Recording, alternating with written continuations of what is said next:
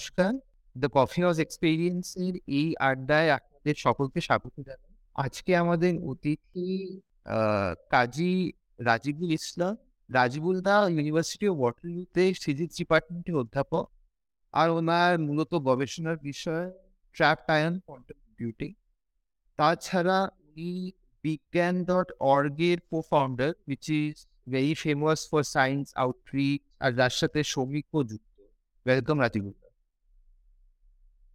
দা তো শুরু করা যাক একদম শুরু থেকেই। তোমার বড় হয়ে ওঠা তমলুকে যদি কিছু বলতে পারো অবশ্যই। আমার বাবার ট্রান্সফারেবল জব ছিল। বাবা সদ্য রিটায়ার করলেন। ওয়েস্ট বেঙ্গল গভর্নমেন্টে ফিশারি ডিপার্টমেন্টে কাজ করতেন। তো ট্রান্সফারেবল জব যেহেতু আমি কোনো একটা জায়গায় বড় হয়ে উঠিনি। বিভিন্ন জায়গায় ছোটবেলা থেকে এদিক ওদিক আহ, যেতে হয়েছে তো একদম ছোটবেলা আমার পড়াশোনা হচ্ছে নন্দীগ্রাম। নন্দীগ্রাম এখন নানান কারণে বিখ্যাত হয়ে গেছে পরবর্তীকালে। তো সেইখানে আবার ছোটবেলা ওখানে ফোর ফাইভ অবধি পড়াশোনা। তারপরে মূলত স্কুল লেভেলে আমার পড়াশোনা হচ্ছে হলদিয়াতে। হলদিয়ায়, হলদি নদী তার একদম ধারে খুব সুন্দর একটা গ্রাম্য পরিবেশে। তারপর নরেন্দ্রপুর রামকৃষ্ণ মিশনে পড়াশোনা করি ইলেভেন টুয়েলভ ফিজিক্স মানে সায়েন্স নিয়ে। সেখান থেকে তারপরে যাদবপুর পর্ব, যাদবপুরে ফিজিক্স দু হাজার দুই থেকে দু হাজার পাঁচ। সেই যাদবপুরের অনেক মজাদার গল্প হয়তো হবে আজকে। তো সেই যাদবপুরে ফিজিক্স তারপর দু হাজার দুই থেকে দু হাজার পাঁচ। যাদবপুরে ফিজিক্স নিয়ে পাশ করার পরে তারপরে আমি যাই টিআইএফআর মুম্বাইতে। সেখানে মাস্টার্স করে তারপরে বিদেশ পাড়ি দিই। ইউনিভার্সিটি অফ মেরিল্যান্ডে পিএইচডি তখন থেকে আমার এই কোয়ান্টাম ইনফরমেশন প্রসেসিং বা quantum computing trapped ion physics এইসবের হাতে করি ওই মেরিল্যান্ড ইউনিভার্সিটি অফ মেরিল্যান্ড থেকে তো এই হচ্ছে রাফলি পিএইচডি অব্দি জার্নি তারপরে দুটো পোস্ট ডক করি হার্ভার্ড ইউনিভার্সিটিতে আর এমআইটিতে তারপরে করার পর ওয়াটারলুতে এসেছি। ওয়াটারলুতে আমার সাথে সৌমিকের দেখা। সৌমিক তখন ওখানকার স্টুডেন্ট ছিল। এখন থেকে আর হ্যাঁ তো এই হচ্ছে সংক্ষেপে। এই এইবার মানে অন্য কিছু যদি ডিটেলে শুনতে চাও সেটা আমি জানাতে শোনাতে পারি। তোমার ছোটবেলাতেই ফেরত দেয়। এই যে তোমার সায়েন্স পড়ে ওঠা আমি শুনেছি তুমি মাধ্যমিকে স্ট্যান্ডার্ড করেছিলে। অবশ্যই খুব ভালো ছাত্র ছিলে। তোমার সায়েন্স পড়ে ওঠা ইত্যাদি এটা নিয়ে তুমি যদি একটু বলো। আমি জানি না তোমাদের সময় সিচুয়েশনটা কেমন ছিল। আমাদের সময় রাফলি যারা টপ করতো তারা প্রফেশনাল কোর্সই প্রেফার করতো। মানে ওই ডাক্তারি, না হলে এটা ওই স্ট্যান্ডার্ড বোর্ড মানে ইন্ডিয়াতে যেটা নিয়ম, প্রথমে ইঞ্জিনিয়ারিং করবে একটা ছেলে বাপে তারপরে ডিসাইড করবে সে জীবনে কি করতে চায়। তুমি পিওর সায়েন্স নিয়ে পড়েছো, তো তোমার ফিলসফি কি ছিল? তুমি কি করতে চেয়েছিলে জীবনে যার পিওর সায়েন্স করছ একটু বলতে পারো। এটা তো খুব ইম্পর্টেন্ট প্রশ্ন এবং সব থেকে বড় কথা এটা একটা কালোজয়ী প্রশ্ন আমাদের বাংলার ক্ষেত্রে। যুগে যুগে এই প্রশ্নটা ফেস করতে হয়। তো আম, আমাদের সময় ছিল কিন্তু এই ক্রেজটা যে সায়েন্স পড়বে সায়েন্সের বদলে ইঞ্জিনিয়ারিং পড়ব ডাক্তারি পড়ব। সেই মানে সেইটার পিছনে কোনো মানে সেটা না হওয়ার কোনো কারণ নেই। কারণ আমরা ভবিষ্যতে কি হব সেটার সাথে তো একটা অর্থনৈতিক দিক সেটা জড়িত আমাদের সোসাইটির আর সেই সাথে আমাদের সোসাইটিতে একটা চাপও থাকে যে যে পথে গেলে লোকেদের মানে পারসিভড ওপিনিয়ন হচ্ছে সেখানে একটা সাকসেস পাওয়া যায়, সেই পথে আমরা যেতে চাই। তো সেটা ঠিকই আছে। আমার বিজ্ঞান পড়ার গল্প বলতে যে, এমনিতে দেখো ছোটবেলা থেকে বিজ্ঞানটা খুব ভালো লাগতো। মানে ফিজিক্স শুধু ফিজিক্স নয় কেমিস্ট্রি অবশ্য আমার অতটা পছন্দের ছিল না। কিন্তু এমনি ফিজিক্স অঙ্ক এই সমস্ত জিনিস খুব ভালো লাগতো। বায়োলজিও সেটাও খারাপ লাগতো না। আর মানে সেই দিক থেকে আমি কখনো সেইভাবে যে ইঞ্জিনিয়ারিংয়ে যাব সেটা কিছু ভাবিনি। তো তবে সম্ভবত সব থেকে বড় যে ইনসিডেন্টটা হয়েছিল, যেটা আমার ডিসিশন সায়েন্সে আসাকে অনেক বেশি মানে সলিডিফাই করেছিল, সেটা হলো Indian Association for the Cultivation of Science IACS যেটা আমাদের যাদবপুরের একদম উল্টো দিকে ছিল উল্টো দিকে তো ওটা আমাদের সেকেন্ড হোম বলতে পারো। মানে যাদবপুরে যখন আমরা পড়ি তখন কাল্টিভেশন অফ সায়েন্সে আমরা চলে যেতাম আর ওখানে প্রচুর খুব প্যাশনেট সায়েন্টিস্ট ছিলেন বিশেষত বিভিন্ন ডিপার্টমেন্টে বিশেষত থিওরিটিক্যাল ফিজিক্স ডিপার্টমেন্টে যারা পড়াতে খুব ভালোবাসতেন। যাদবপুরের স্টুডেন্ট এবং অন্যান্য কলকাতা বিশ্ববিদ্যালয়ের অন্যান্য কলেজের ছাত্রছাত্রীরাও আসতেন। সেখানে তাদের সাথে মানে র্যান্ডম ক্লাস করতে। স্যার, আজকে কোয়ান্টাম মেকানিক্স বুঝব। তো ঠিক আছে, চলে এসো। একটা কোয়ান্টাম মেকানিক্সের সিরিজ হয়ে গেল। পরে কয়েক সপ্তাহ মিলে সেই রকম। তো তার আগে, যাদবপুরে যাওয়ার আগে কাল্টিভেশন অফ সায়েন্স ওদের একটা সামার স্কুল হয়। যেটা মূলত কোন সময়টা হয়? এটা হচ্ছে ওই টুয়েলভে পরীক্ষাগুলো যখন হয়ে যায় সেইখান থেকে আরম্ভ করে রেজাল্ট বেরোনো অবধি এই সময়, আমাদের সময় ওইটা একটা গ্যাপ থাকতো। প্রায় মাস দুয়েকের একটা গ্যাপ থাকতো। এখন জানি না কি সিস্টেম হয়েছে। তো ওই গ্যাপের মাঝখানে, ওই গ্যাপের সময়টাতে ওরা একটা সামার স্কুল করতো। তো সেই সামার স্কুলে দু দুই সালে তখন আমি নরেন্দ্রপুরে পড়ি। নরেন্দ্রপুরে উচ্চ মাধ্যমিক পরীক্ষা দেওয়ার পরে তখন আমি ওই সামার স্কুলটা জয়েন করি। আর এই সামার স্কুলটা ওনারা এত অসাধারণভাবে করেছিলেন যে সেইটার প্রশংসা করতেই হয়। মানে কি বলি? যেমন আমার মনে আছে আমাদের সময় মোট দিনে দুটো করে সামার লেকচার হতো এবং সেই দিনে দুটো করে মানে মোট প্রায় আশিটা মতো লেকচার হয়েছিল দু মাসে। সেই আশিটা লেকচারের মধ্যে তার কেবলমাত্র অর্ধেক লেকচার কিন্তু সায়েন্স নিয়ে হয়েছিল আর বাকি অর্ধেক নানান বিষয়। মানে সেখানে সেখানে আমরা মানে খালেদ চৌধুরী মঞ্চে কি করে আলো তৈরি করছেন সেটা নিয়ে আমরা যেমন জানতে পারছি। স্বয়ং খালেদ চৌধুরীর কাছ থেকে হ্যাঁ মানে উনি এসে সেখানে আবার আমরা জানতে পারছি আহ, আমাদের সব্যসাচী চক্রবর্তী মানে ফেলুদা সব্যসাচী চক্রবর্তী তিনি ওয়াইল্ড লাইফ ফটোগ্রাফার তো হ্যাঁ।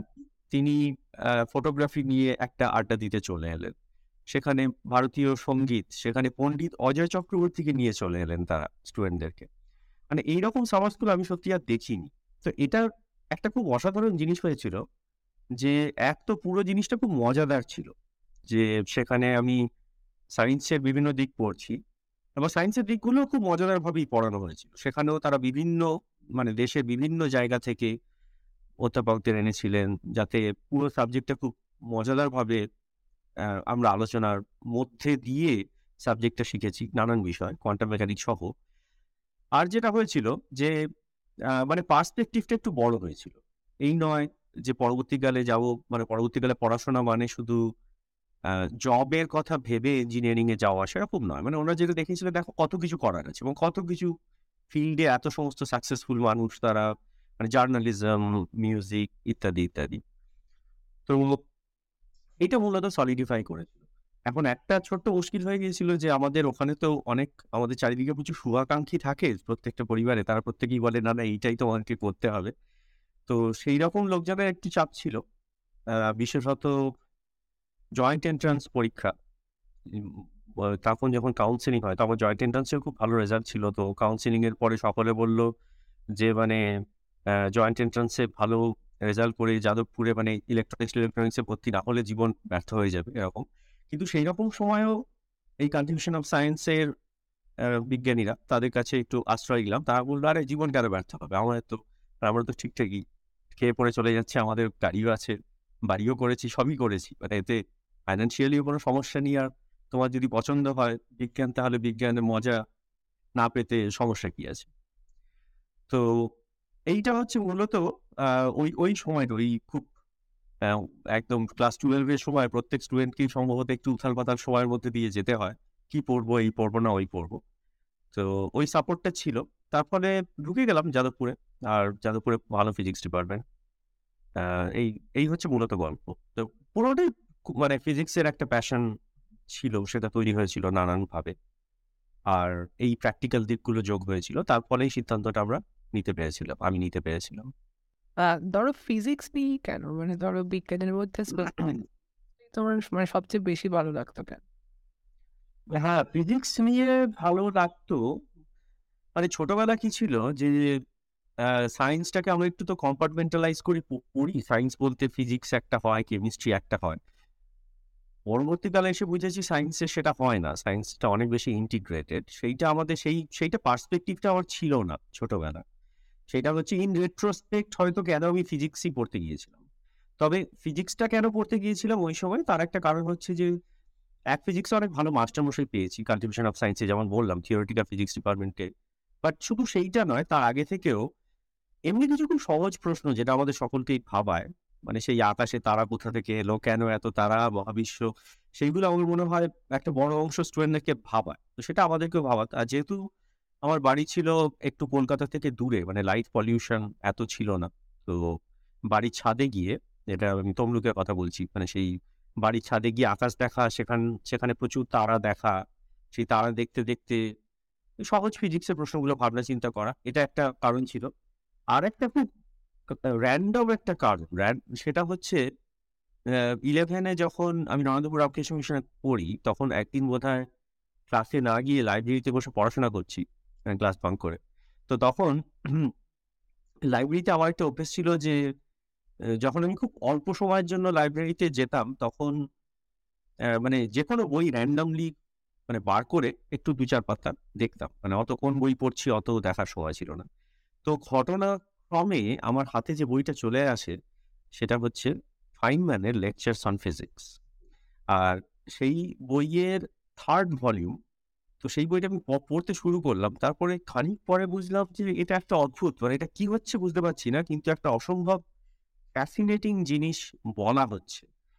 ওই ভলিউমে ফাইনাল যে পরীক্ষাটা দিয়ে শুরু করেছিলেন, বর্ণনা, যে পরীক্ষার বর্ণনা নিয়ে শুরু করেছিলেন, সেটা হলো ইলেকট্রনের ইন্টারফিয়ারেন্স এক্সপেরিমেন্ট কারণ ইলেভেন টুয়েলভ ততদিনে আলো দিয়ে Young's double slit experiment interference এইসব জিনিস হয়, একটু একটু বুঝতে আরম্ভ করেছি। এখন আলো তরঙ্গ সেটা হয়, তাও ঠিক আছে, বুঝেছি। ফাইনম্যান যেটা বললেন যে, আসলে আলোর বদলে আমি যদি কণা মানে ইলেকট্রন সেগুলো ছুরি একটা স্ক্রিনের দিকে, ইলেকট্রনও নাকি এভাবে ইন্টারফিয়ার করে। মানে কোনো স্ক্রিনের কোনো কোনো জায়গায় ইলেকট্রন একটাও পৌঁছবে না ডিস্ট্রাকটিভ ইন্টারফিয়ারেন্স হবে।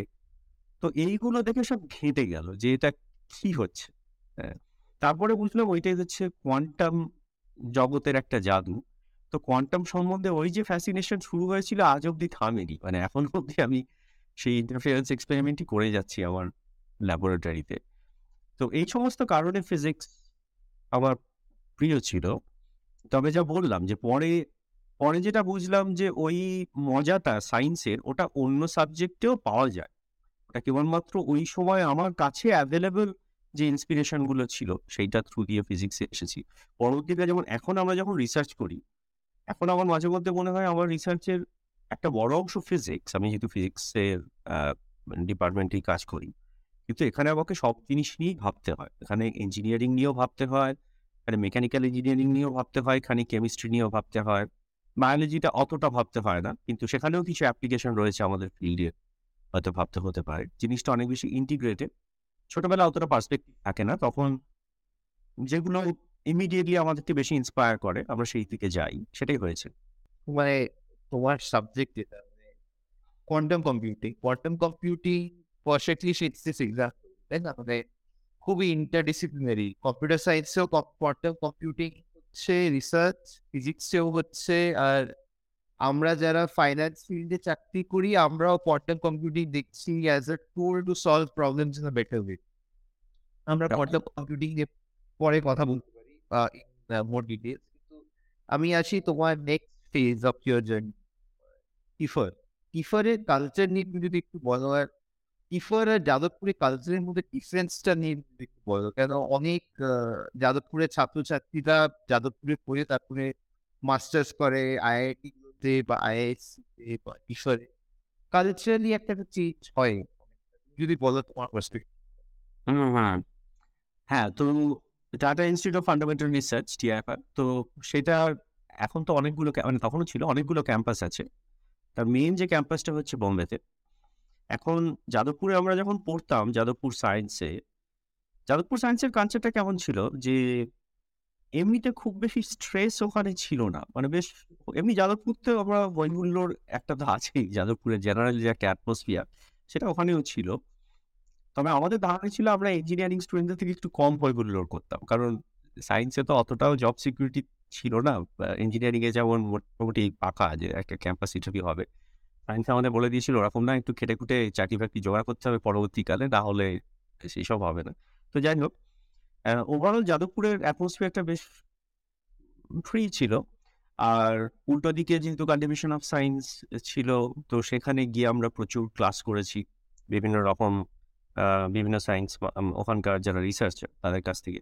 সেটা কিন্তু ওভারঅল মানে সেটা যাদবপুর না হলেও ওভারঅল আন্ডার গ্রাজুয়েট এডুকেশনকে একটা অসম্ভব পূর্ণতা দিয়েছিল। এই সেন্সে যে মানে সায়েন্সের ক্ষেত্রে বিশেষত বা যে কোনো সাবজেক্টের ক্ষেত্রেই বই থেকে পড়া, শেখা আর রিসার্চ ওরিয়েন্টেড পড়াশোনা করা, এই দুটো বেশ কমপ্লিমেন্টারি আর ঠিকঠাক এডুকেশন হতে গেলে এই দুটোরই দরকার আছে মানে রিয়েল ওয়ার্ল্ড প্রবলেম কিছু। তো সেই অ্যাসপেক্টগুলো আমরা কাল্টিভেশন অফ সায়েন্স থেকে বা আমার ক্ষেত্রে আমার একটা একটা একটা ফেলোশিপ ছিল, যার ফলে যাদবপুর থানার কাছে যে সিএসআই এর একটা ইনস্টিটিউট আছে না, যে Central Glass and Ceramic Research Institute CGCI তো ওইখানকার অপটিক্যাল ফাইবার ল্যাবরেটরিতে আমি যাদবপুরে পড়াকালীন। ওখানে গিয়ে আমি কাজ করেছি। প্রায়শই প্রায়শই ওখানকার ওই অপটিক্যাল ফাইবার ল্যাবরেটরি আমি কাজ করতাম। যেখান থেকে আমার অপটিক্সে আসার ইন্সপিরেশন সেইখান থেকে শুরু হয়েছে। তো যাদবপুরে ওভারঅল এরকম একটা কালচার ছিল। আর যাদবপুরে মাস্টারমশাইদের মধ্যে কিছু মাস্টারমশাইকে আমরা পেয়েছি, পেয়েছিলাম যারা প্রচণ্ড নলেজেবল ছিলেন এবং প্রচণ্ড ডেডিকেটেড ছিলেন সেইটা। আবার মানে দুর্ভাগ্যজনক হলেও এটা সত্যি কথা যে যাদবপুরে আবার বেশ কিছু মাস্টারমশাই ছিলেন যারা খানিকটা মানে ফাঁকি মারতেন আর কি। তারা সেইভাবে অতটা এফর্ট দিয়ে পড়াতেন না, সেরকম ছিল। মানে সেই সেন্সে একটা পড়ানোর দিক থেকে একটা কাইন্ড অফ মিক্সড একটা এক্সপিরিয়েন্স যাদবপুরে ছিল। এবার যাদবপুরের সায়েন্সের স্টুডেন্টদের মোটামুটি যারা সায়েন্সে থাকবে মানে বেরিয়ে ইমিডিয়েট আন্ডার গ্রাজুয়েটের পরে যারা চাকরি ওয়ার্ল্ডে চলে যায়নি, তাদের কাছে মোটামুটি একটা স্বপ্ন ছিল, যেটা বললে, হয় আমি আইএসসিতে পরীক্ষা দিয়ে যাব বা টিআইএফআর যাব বা অন্য যে পরীক্ষাগুলো আছে জেস্ট বা জ্যাম এই পরীক্ষাগুলো দিয়ে অন্যান্য রিসার্চ ইনস্টিটিউটগুলোতে যাব। আর না হলে আইআইটিতে যাব মাস্টার্স করতে। এইটা তো যাদবপুরের স্টুডেন্টদের মধ্যে ছিল। তো সেখান, যাদবপুর থেকে আমরা তিনজন টিআইএফআর একসাথে চান্স পেয়েছিলাম আমাদের ক্লাসে যেটা টিআইএফআর যেহেতু পুরো দেশ থেকে খুব কমজন নেয়, ওদের ক্লাসগুলো খুব ছোট ছোট ক্লাস হয়। তো সেটা আমাদের খুব আনন্দের বিষয় ছিল যে তিন বন্ধু আমরা একসাথে যাচ্ছি সেরকম। টিআইএফআর এর পরিবেশ বলতে মানে টিআইএফআর এ গেলে কাজ করলে কিন্তু বোঝা যায় যে এটা আমাদের দেশের একটা একটা প্রিমিয়ার রিসার্চ ইনস্টিটিউট সেই পরিবেশটা ওখানে আছে। সেটা খুব স্পষ্টভাবে বোঝা যায়। সেটা নানানভাবে এক তো সেখানকার মানে প্রফেসরদের কোয়ালিটি বা তারা কাজ যে বিষয়গুলোতে করেন, সেটা আমাদের আন্ডার গ্র্যাজুয়েট লেভেলে যাদবপুরের যে টাইপের সায়েন্স হতে দেখেছি তার তুলনায় সব ক্ষেত্রে নয়, কিন্তু অনেক ক্ষেত্রেই হচ্ছে অনেকটা বেশি অ্যাডভান্স মানে একটা প্রপার রিসার্চ ইনস্টিটিউটে যেমন যে ধরনের কাজ হয়, সেটা একটা হয়। আরেকটা টিআরএফ এর ক্ষেত্রে রেখেছি যে ওখানে প্রচুর ভিজিটার যেটা সম্ভবত যাদবপুরের থেকে সব থেকে বড় পার্থক্য ছিল, যে টিআরএফ এর প্রায় প্রতি সপ্তাহতেই কোনো না কোনো ইউনিভার্সিটি থেকে দেশে, বিদেশে ইউনিভার্সিটি থেকে সেই ফিল্ডের খুব ভালো ভালো লোকজন আসতেন।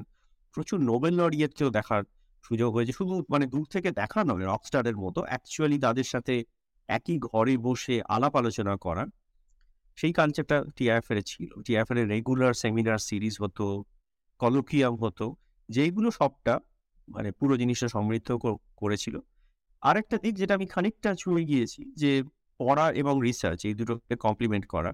টিআইএফআর যেহেতু আদতে একটা রিসার্চ ইনস্টিটিউট তাই আমরা যখন নর্মালি যখন কোর্সও করছি নর্মাল বা টিএফআই ঢুকে প্রথমে কিছু কিছুদিন কোর্স করতে হয়, তারপরে রিসার্চ এ জয়েন করতে হয় রিসার্চ গ্রুপ তো যখন আমরা কোর্সও করছি, তখনও কিন্তু সেগুলো হচ্ছে যেমন হ্যান্ডস অন কোর্স যেগুলো, সেগুলো একটা ল্যাবরেটরিতে হচ্ছে যে ল্যাবরেটরি ধরো যে সেই ফিল্ড অফ ফিজিক্সের একদম state of the art research করছে। মানে সেই সেন্সে যাদবপুরে যে মানে ল্যাব আন্ডার গ্রাজুয়েট ল্যাব সেই রকম টিএফ এর কোনো ল্যাব ছিল না। একদম রিসার্চ ল্যাবরেটরি গিয়েই আমরা কাজ করছি। তো সেইটা একটা কিছুটা পার্সপেক্টিভ দেয় যে ওই ফিল্ডে রিসার্চটা কি হয় কোন প্রশ্নতে রিসার্চ হয় কেমনভাবে রিসার্চ করে। সেই দিক থেকে একটা পার্থক্য হয়েছিল। মানে একটা রিসার্চ একটা প্রপার রিসার্চ ইনস্টিটিউটে পড়াশোনা করার যে অভিজ্ঞতা সেইটা টিআইএফ এ গিয়ে হয়েছিল যেটা যাদবপুরে অতটা ছিল না। তোমার এই যে ল্যাবের কাজ মানে থিওরিটিক্যাল ফিজিক্স থেকে ধরো মানে সেখান মানে মানে সেখান থেকে ল্যাবে হাতে কলমে ফিজিক্স মানে সেটা কি মাস্টার্স থেকেই। সেটা আরেকটু আগে থেকে। আসলে কি হয় এটা হয়তো জানো যে আমাদের দেশে বেশিরভাগই সব থিওরি করতে চাই আমরা স্টুডেন্টদের মধ্যে। সেটার অনেক কারণ আছে। মানে ছোটবেলা আমরা যখন বড় হই মানে ফিজিক্স বা অন্যান্য সাবজেক্ট অন্যান্য সাবজেক্ট বলতে পারব না বাট ফিজিক্সে পার্টিকুলারলি যখন আমরা বড় হই তখন চারিদিকে যত মানে সাকসেসের বড় সড়ো উদাহরণ আমরা দেখতে পাই ছোটবেলা থেকে, তার একটা বড় অংশ কিন্তু থিওরিটিক্যাল ফিজিসিস্ট মানে যেমন সত্যেন বোস, তাকে দেখে বড় হচ্ছে। জগদীশ বোস কিন্তু এক্সেপশন মানে যিনি অসাধারণ সমস্ত কাজকর্ম কলকাতায় বসে করে গিয়েছেন। কিন্তু সত্যেন বোস মেঘনাথ সাহা মানে এরা তো আগেকার দিনে ছিলেনই। তারপর আরও আধুনিক কালের আমি যদি যারা খুব সেলিব্রেটেড সায়েন্টিস্ট তাদের কথা বলি, যেমন অশোক সেন স্ট্রিং থিওরিস্ট একজন। তো এইটা একটা হয়ে যায়। অমল রায়চৌধুরী প্রেসিডেন্সি কলেজের রায়চৌধুরী ইকুয়েশন তো এরকম প্রচুর আমরা থিওরিটিক্যাল ফিজিক্সের গল্প শুনতে শুনতে বড় হই আর আমাদের মাস্টারমশাইদের মধ্যেও প্রচুর থিওরিটিক্যাল ফিজিক্সে কাজকর্ম করেন যারা খুব ডেডিকেটেড মাস্টারমশাই। এটা হয়ে এসেছে ভারতে। তো আমার হাত এক্সপেরিমেন্টে হাতে খড়ি একটা তো মানে জাস্ট হাতে কলমে কাজ করতে ভালো লাগতো ল্যাব থেকে। এবং সেটা কেন ভালো লাগতো সেটা বোধহয় এক্সপ্লেন করা মুশকিল। এক একজনের সহজাত এক একটা জিনিস ভালো লাগে। কিন্তু যাদবপুরে পড়াকালীন আমি একটা ফেলোশিপ পাই, যেটাকে, যেটা জাস্ট গভর্নমেন্ট ডিসকন্টিনিউ করল এই বছর কেভিপি ওয়াই বলে একটা ফেলোশিপ কিশোর বৈজ্ঞানিক প্রোৎসাহন যোজনা। ওটা তখন শুরু হয় জাস্ট আমাদের এক দু বছর আগে। ওই ফেলোশিপে যা মানে কেভিপিআই যারা ফেলো ছিল, তাদের একটা বিশাল প্রিভিলেজ ছিল, একটা অপরচুনিটি ছিল যে আমরা ভারতের বিভিন্ন ল্যাবরেটরিতে গিয়ে আমরা কাজ করার সুযোগ পেতাম আমাদের ছুটিতে। সেটা কেভিপিআই তার পয়সার খরচ টরচ সেগুলো বহন করতো আমাদের মান্থলি স্টাইপেন্ড দিত। তো সেই সুযোগটা নিয়ে আমি দুবার আইআইসি ব্যাঙ্গালোরে গিয়ে কাজ করি আর একবার টিআইএফআর এ গিয়ে কাজ করি। এইটা পুরোটা পুরোটা হচ্ছে আমি যখন আন্ডার গ্রাজুয়েট পড়ি মানে সেই সময়ের মধ্যেই। তো ওই আমার সবকটা এক্সপিরিয়েন্সই ছিল এতে গিয়ে মানে হ্যান্ডস অন ল্যাবরেটরিতে কাজ করা আহ, সেখানে অ্যাটমিক ফোর্স মাইক্রোস্কোপ সেই নিয়ে একটা ল্যাবে গিয়ে কাজ করেছি। কি করে মানে একদম পরমাণু ছবি তুলতে হয়, তারপর লেজার কুলিং সেই সব নিয়েও একটা ল্যাবরেটরিতে গিয়ে কাজ করেছি। তো সেইগুলো মূলত একটা ইন্সপিরেশন ছিল। টিআইএফআরে যাওয়ার পরে আমি শুরুতে জার্নিটা শুরু করেছিলাম একটা ল্যাব থেকে। কিন্তু তারপরে আমার টিআইএফআর নানান কারণে মনে হলো যে, আমার জন্য অ্যাকচুয়ালি থিওরিটিক্যাল ফিজিক্সই সুটেবল হবে ওখানে। বলে আমি সুইচ করেছিলাম। আমার মাস্টার্স টিএফআর কি হয় যে, শুরুতে কোর্সগুলো করার পরে মাস্টার্সটা থিসিস বাই থিসিস হয়। তো সেইটা কিন্তু আমার থিওরিটিক্যাল ফিজিক্সে আবার সুইচ করেছিলাম। তারপরে মনে হলো যে এখন যেহেতু মানে দুটোতেই কাজ করলাম এক্সপেরিমেন্টাল ল্যাবেও কাজ করলাম থিওরিটিক্যাল ফিজিক্সেও রিসার্চে কাজ করলাম, তারপরে মনে হলো না, আসলে আমি এক্সপেরিমেন্টই করতে চাই। আমি এখন দুটোই করেছি, আমি জানি আমাকে কোনটা বেশি অ্যাট্রাক্ট করে। তারপর তারপর তারপর আমি ল্যাবে এলাম। সুতরাং মানে এইভাবে আমার এক্সপেরিমেন্টের প্রতি মানে আশা আর কি এক্সপেরিমেন্ট এরপর ধরো বিদেশ যাত্রা নিয়ে যদি কিছু বলো যে মেরিল্যান্ডে কেন আর তারপর মেরিল্যান্ডের কালচারের সঙ্গে আবার ভারতের কালচারের কি আর হ্যাঁ। কি করে মানে কাজ করা শুরু হলো? না মেরিল্যান্ডে কেন? সেটার মানে যখন আমরা গ্র্যাজুয়েট স্কুলে অ্যাপ্লাই করি তখন তখন তো একটা বাঁচতে হয়। হাজার হাজার মানে হাজার হাজার না বলে শয়ে শয়ে ভালো ভালো ইয়ে রয়েছে স্কুল রয়েছে বিভিন্ন জায়গায়। তো আমি যেহেতু যখন গ্র্যাজুয়েট স্কুলে অ্যাপ্লাই করি, তখন অলরেডি অনেকটা আমার রিসার্চ এক্সপিরিয়েন্স হয়ে গিয়েছে। অ্যাটলিস্ট আন্ডার গ্র্যাজুয়েট লেভেলে যা বললাম কেভিপিআই বিভিন্ন রিসার্চ ল্যাব থেকে কাজ করে বা টিআইএফআর এ দু বছর কাজ করে। তো তারপরে আমার ওই সময়ের মধ্যে মোটামুটি একটা ধারণা তৈরি হয়ে গিয়েছিল যে আমি ঠিক কোন ফিল্ডে কাজ করতে চাই। এটা মোটামুটি একটা ধারণা আমার তৈরি হয়ে গিয়েছিল। তো যে কারণে যখন অ্যাপ্লাই করি ইউনিভার্সিটিগুলোতে পিএইচডির জন্য, তখন ইউনিভার্সিটি আমি বাছাই করি সেই দিকটার কথা মাথায় রেখে যে কোন ইউনিভার্সিটিতে সেই ফিল্ডের ভালো লোকজন রয়েছে, এইটা মাথায় রেখে। তো মেরিল্যান্ড, মেরিল্যান্ডে তখন জয়েন্ট কোয়ান্টাম ইনস্টিটিউট বলে একটা ইনস্টিটিউট শুরু হয়, যেটা ইউনিভার্সিটি অফ মেরিল্যান্ড এবং নিস্ট যেটা হচ্ছে আমেরিকার অ্যাকচুয়ালি ডিপার্টমেন্ট অফ কমার্সের মধ্যে National Institute of Standards and Technology ওরা করে কি, আমেরিকার যে মানে যে একটা দেশের যে টাইম স্ট্যান্ডার্ড সেগুলো যে মেনটেন করতে হয়, একটা দেশের ক্লক মানে আমাদের ভারতে যেমন দিল্লিতে এনপিএল ওই কাজটা করে, আমরা যেটাকে ইন্ডিয়ান স্ট্যান্ডার্ড টাইম বলি সেটা অ্যাকচুয়ালি কোথা থেকে ডিফাইন্ড হয়? তো আমেরিকাতে সেটা হচ্ছে নিস্ট তো ওদের খুব স্ট্রং একটা ফিজিক্স এক্সপেরিমেন্টাল ফিজিক্স এবং experimental atomic physics quantum physics division আছে, কারণ সেইগুলো সরাসরি একটা দেশের টাইম কিপিং সেইটাকে ইনফ্লুয়েন্স করে ওই ফিল্ডটাকে তো সেই সেই সুবাদে আমি কয়েকটি ইউনিভার্সিটিতে যে অ্যাপ্লাই করি, তার মধ্যে মেরিল্যান্ড ছিল। তো, যে কটা জায়গা থেকে আমি সুযোগ পেয়েছিলাম, তার মধ্যে আমার মনে হলো মেরিল্যান্ডই প্রবাবলি সব থেকে ভালো সুযোগ ইন টার্মস অফ ব্রেথ এবং ডেপথ মেরিল্যান্ডে যখন যাই তখন অ্যাকচুয়ালি আমার যে সুপারভাইজার ক্রিস মন্ডো তিনি তখন আসেননি। ইনফ্যাক্ট তার আগে আমি কখনো ক্রিস মন্ডোর নামই শুনি ওখানে উনি তখন অলরেডি অনেকটা ফেমাস কিন্তু আমার রেডারে তখন অবধি ধরা পড়েন উনি। তারপর প্রথম সেমেস্টারে গিয়ে পার্থক্য বলতে দেখলাম, প্রথম যেটা পার্থক্য কালচারের পার্থক্য জিজ্ঞেস করলে শ্রমিক, প্রথম যেটা আমার কালচারের পার্থক্য মনে হল, যে এমনি স্ট্যান্ডার্ড কোর্স যেগুলো পড়ানো হয়, সেটা গ্র্যাজুয়েট লেভেলেই হোক আর আন্ডার গ্র্যাজুয়েট লেভেলেই হোক, কারণ আমি তখন টিএ ছিলাম, প্রথম সেমিস্টারে টিচিং অ্যাসিস্ট্যান্ট ছিলাম। সেইগুলো আমার আমার প্রথমেই যেটা মনে হলো যে, এরা যে সেন্সিয়ারিটি নিয়ে পড়াশোনা করে, সেইটা কিন্তু অন অ্যান অ্যাভারেজ বলব, আমরা যে সিস্টেম থেকে পড়ে গিয়েছি যাদবপুর থেকে, সেই সেই সেই সিস্টেমের থেকে অনেক বেশি সিনসিয়ার আমি অন অ্যান অ্যাভারেজ বললাম, কারণ যাদবপুরে আমাদের কিছু মাস্টারমশাই ছিলেন যারা ওই উচ্চতাটাকে ধরতে পেরেছিলেন।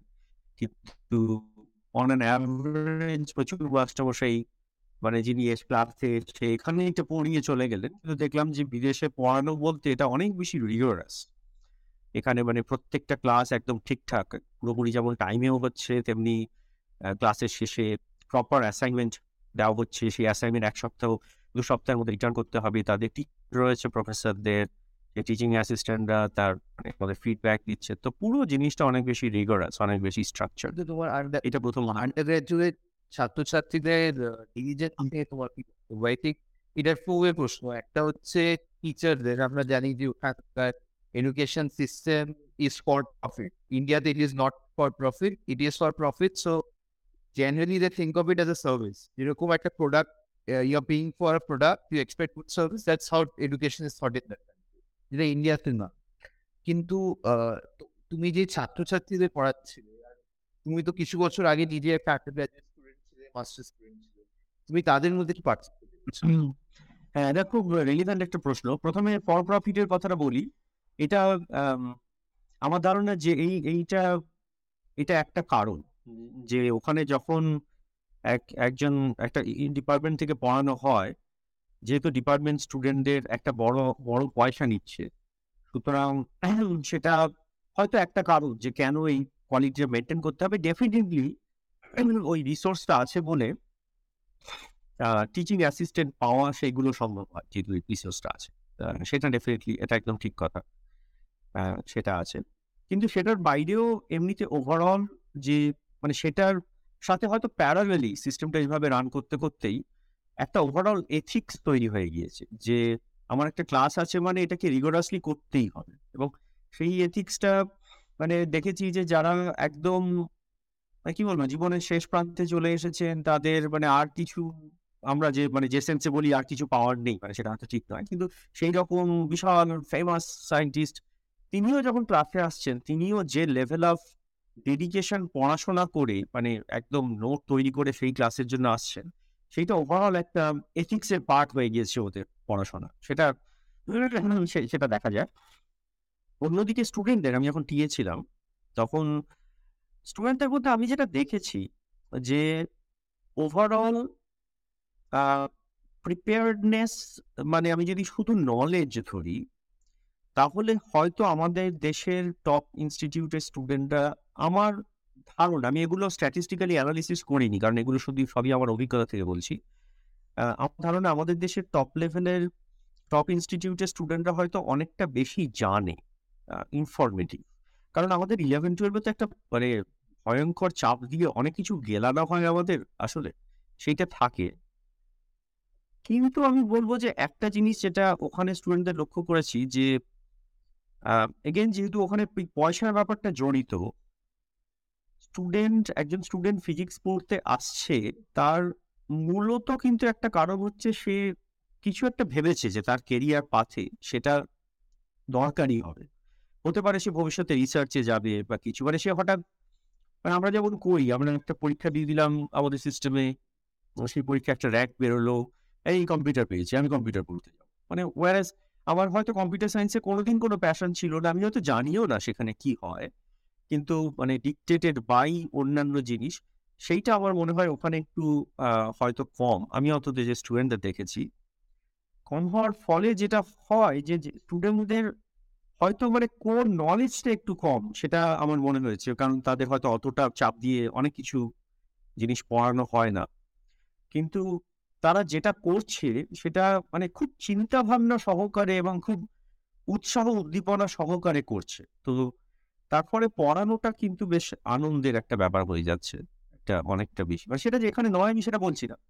কিন্তু আমার যেটা মনে হয়েছে মানে নলেজটা কম, কিন্তু হয়তো ইন্সপিরেশন বা মোটিভেশন এবং একটা জিনিসকে ভাবনা চিন্তা করার একটা প্রশ্নকে সেইটার তাগিদটা অনেকটাই দেখতে দেখতে পেয়েছিলাম ওখানে স্টুডেন্টদের মধ্যে।